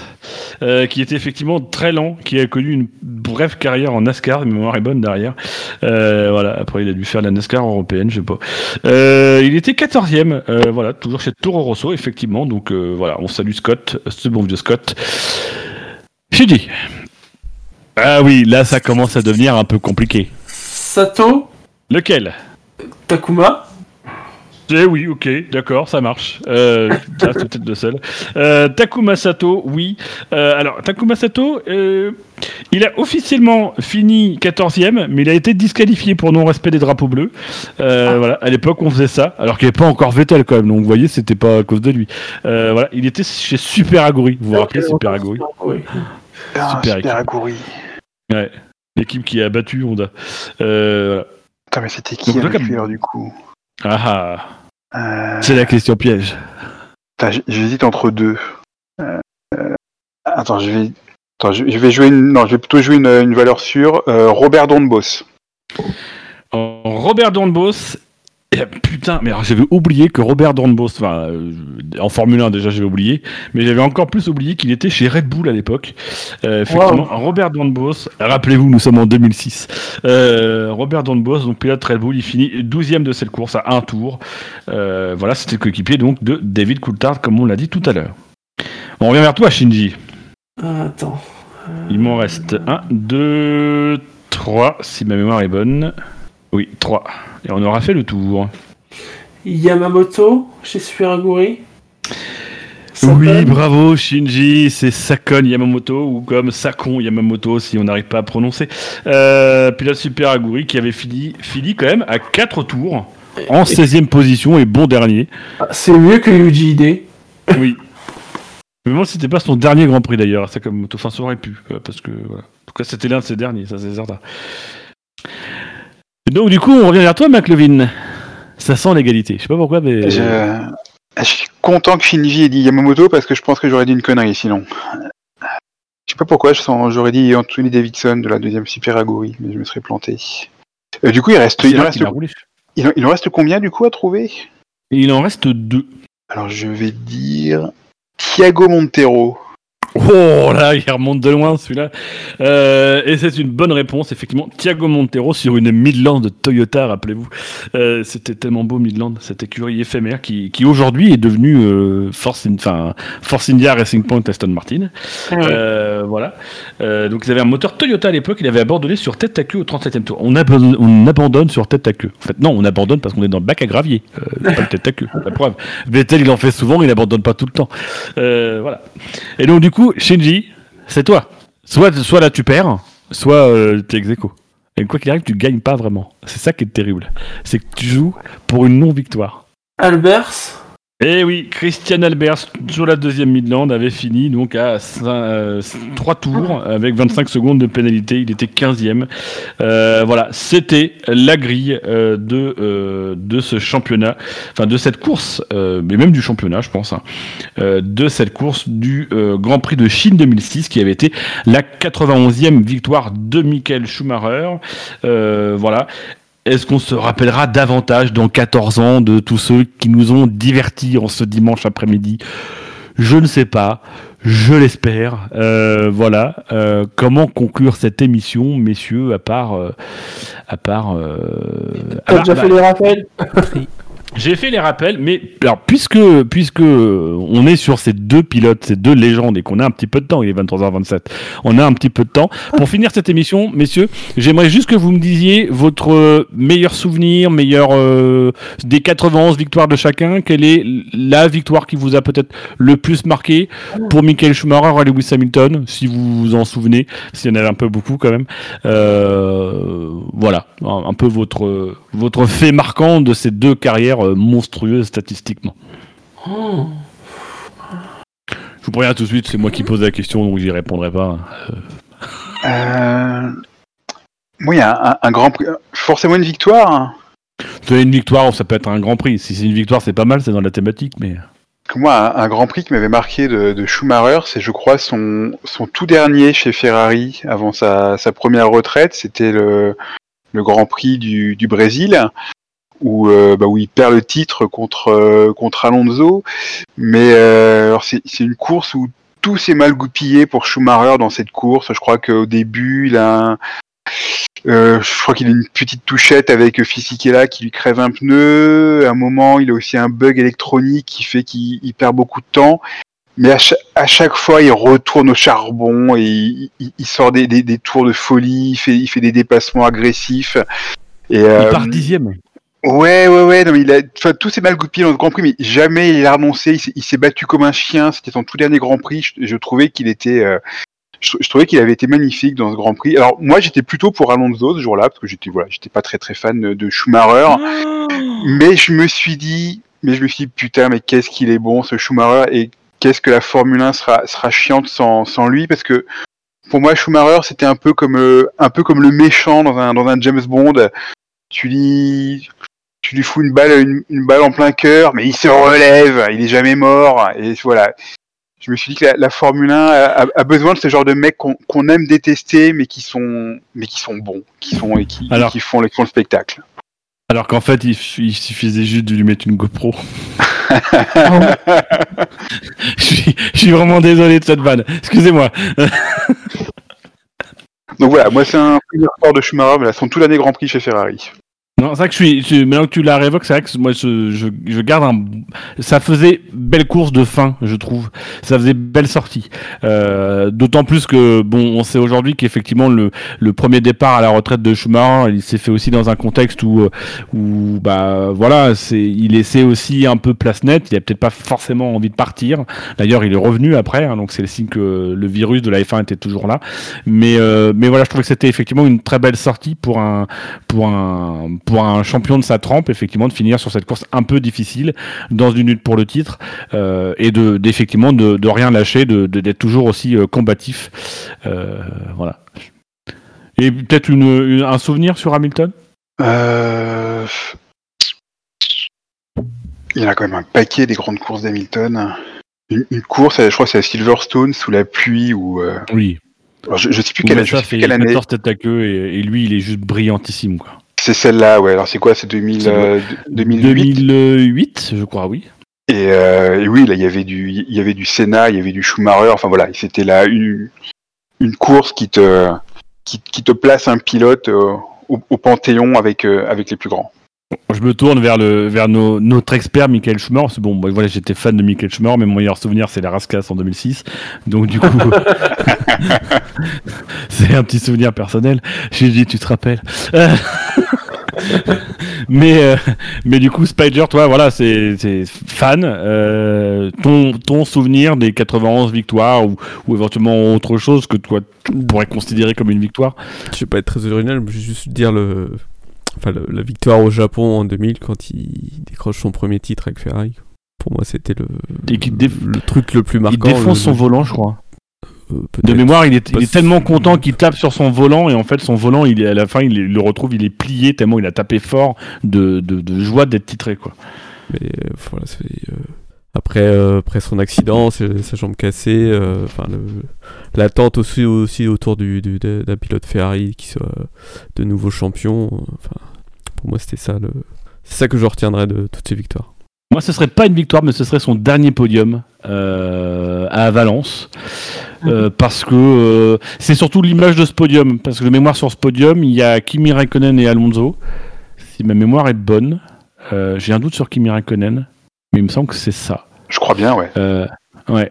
Et il me semble qu'en plus, à l'époque, Andrea Stella, c'est Alonso qui gagne, si ma mémoire est bonne, et Andrea Stella est l'ingénieur de piste d'Alonso, mais il a travaillé avec Schumacher. Voilà, il y a, voilà, moi je reste sur cette, cette image. Euh, c'est son dernier podium, c'est son, c'est quasiment un succès. Euh, il y aurait aussi euh, sa dernière pole qui n'en est pas une puisqu'il a été pénalisé, mais, euh, mais voilà, à, à Monaco, euh, voilà, c'est, ça fait partie des, des deux souvenirs, moi, que des deux derniers souvenirs que j'ai. De, de moments où je me suis rappelé, bien que j'avais viré un peu ma cutie entre temps, mais je me suis rappelé que quand même j'étais, j'étais fan de ce mec qui m'avait accompagné pendant, euh, pendant ma jeunesse. Euh, voilà, après sur Lewis Hamilton, euh, j'ai pas forcément de course. C'est, c'est comme tu le disais, hein, McLovin, c'est effectivement, il y a des, il y a des victoires de Lewis qui sont euh, des, des victoires euh, quand même. Euh, Oui, il y a un truc qui me revient, c'est une... c'est pas une victoire, c'est une pole position. Je sais plus, c'est euh, au Canada, je crois, il y a deux trois ans, où il fait un tour de, un tour de folie, mais euh, je sais plus combien, une demi-seconde, ou je crois, au deuxième, il fait, il fait, un... il fait un coup de maître sur, le... sur les qualifs, il, est, euh... il fait un tour incroyable. Je sais plus exactement, c'est en quelle année, il n'y a pas si longtemps que ça, et ça me, ça me revient en tête. Donc en tout cas voilà, c'était euh, c'était ce, ce S A V du Grand Prix de l'Eiffel, marqué par la quatre-vingt-onzième. Et moi, tu me demandes pas avoir Choumi. Je t'ai, je t'ai pas demandé, tu m'as pas non. dit au début. Non. Ah bah vas-y Shinji. Non mais excuse-moi, euh, c'est un, euh, c'est, j'étais convaincu. Parce que j'ai eu le temps d'y réfléchir et je dirais France deux mille quatre, les quatre arrêts. Oui. Ah oui. Parce que les années Choumi, c'est les années aussi de la stratégie et enfin voilà, quelle quintessence que ce chef-d'œuvre de stratégie que cette victoire à quatre arrêts quoi.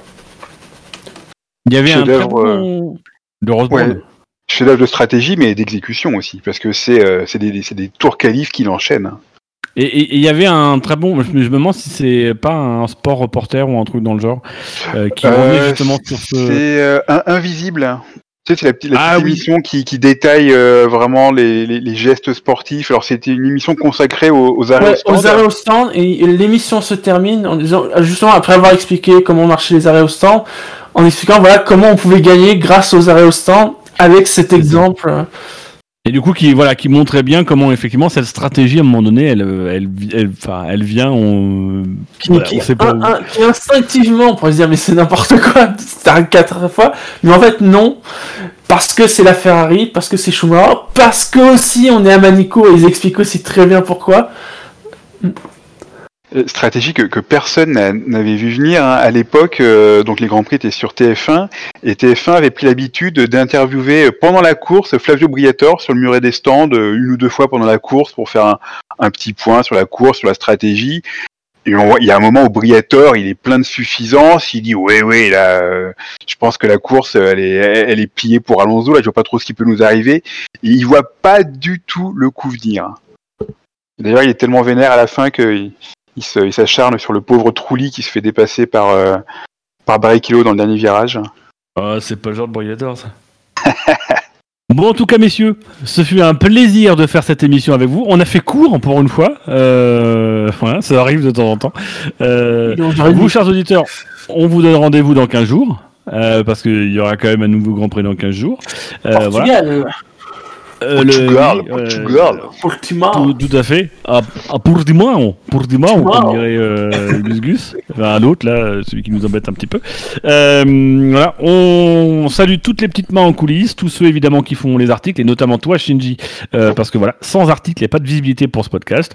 On remercie évidemment nos auditeurs, tous ceux qui votent pour nous et qui votent aux émissions. On remercie particulièrement Spider qui fait la réalisation de cette émission. Donc merci Spider. Euh, et puis bah, merci à vous, messieurs, de m'avoir accompagné pendant Pendant cette émission. Je vous laisse conclure, fermer, démerdez-vous avant que Spider lance le générique. Merci à toi d'avoir animé. Oh, ne le remercie pas, après il va prendre la grosse tête. Trop tard. Bah, tout simplement ciao et b- b- bonne double semaine avant le Grand Prix du Portugal. Ouais, salut tout le monde. Bon repos, euh, geste barrière, tout ça, tout ça.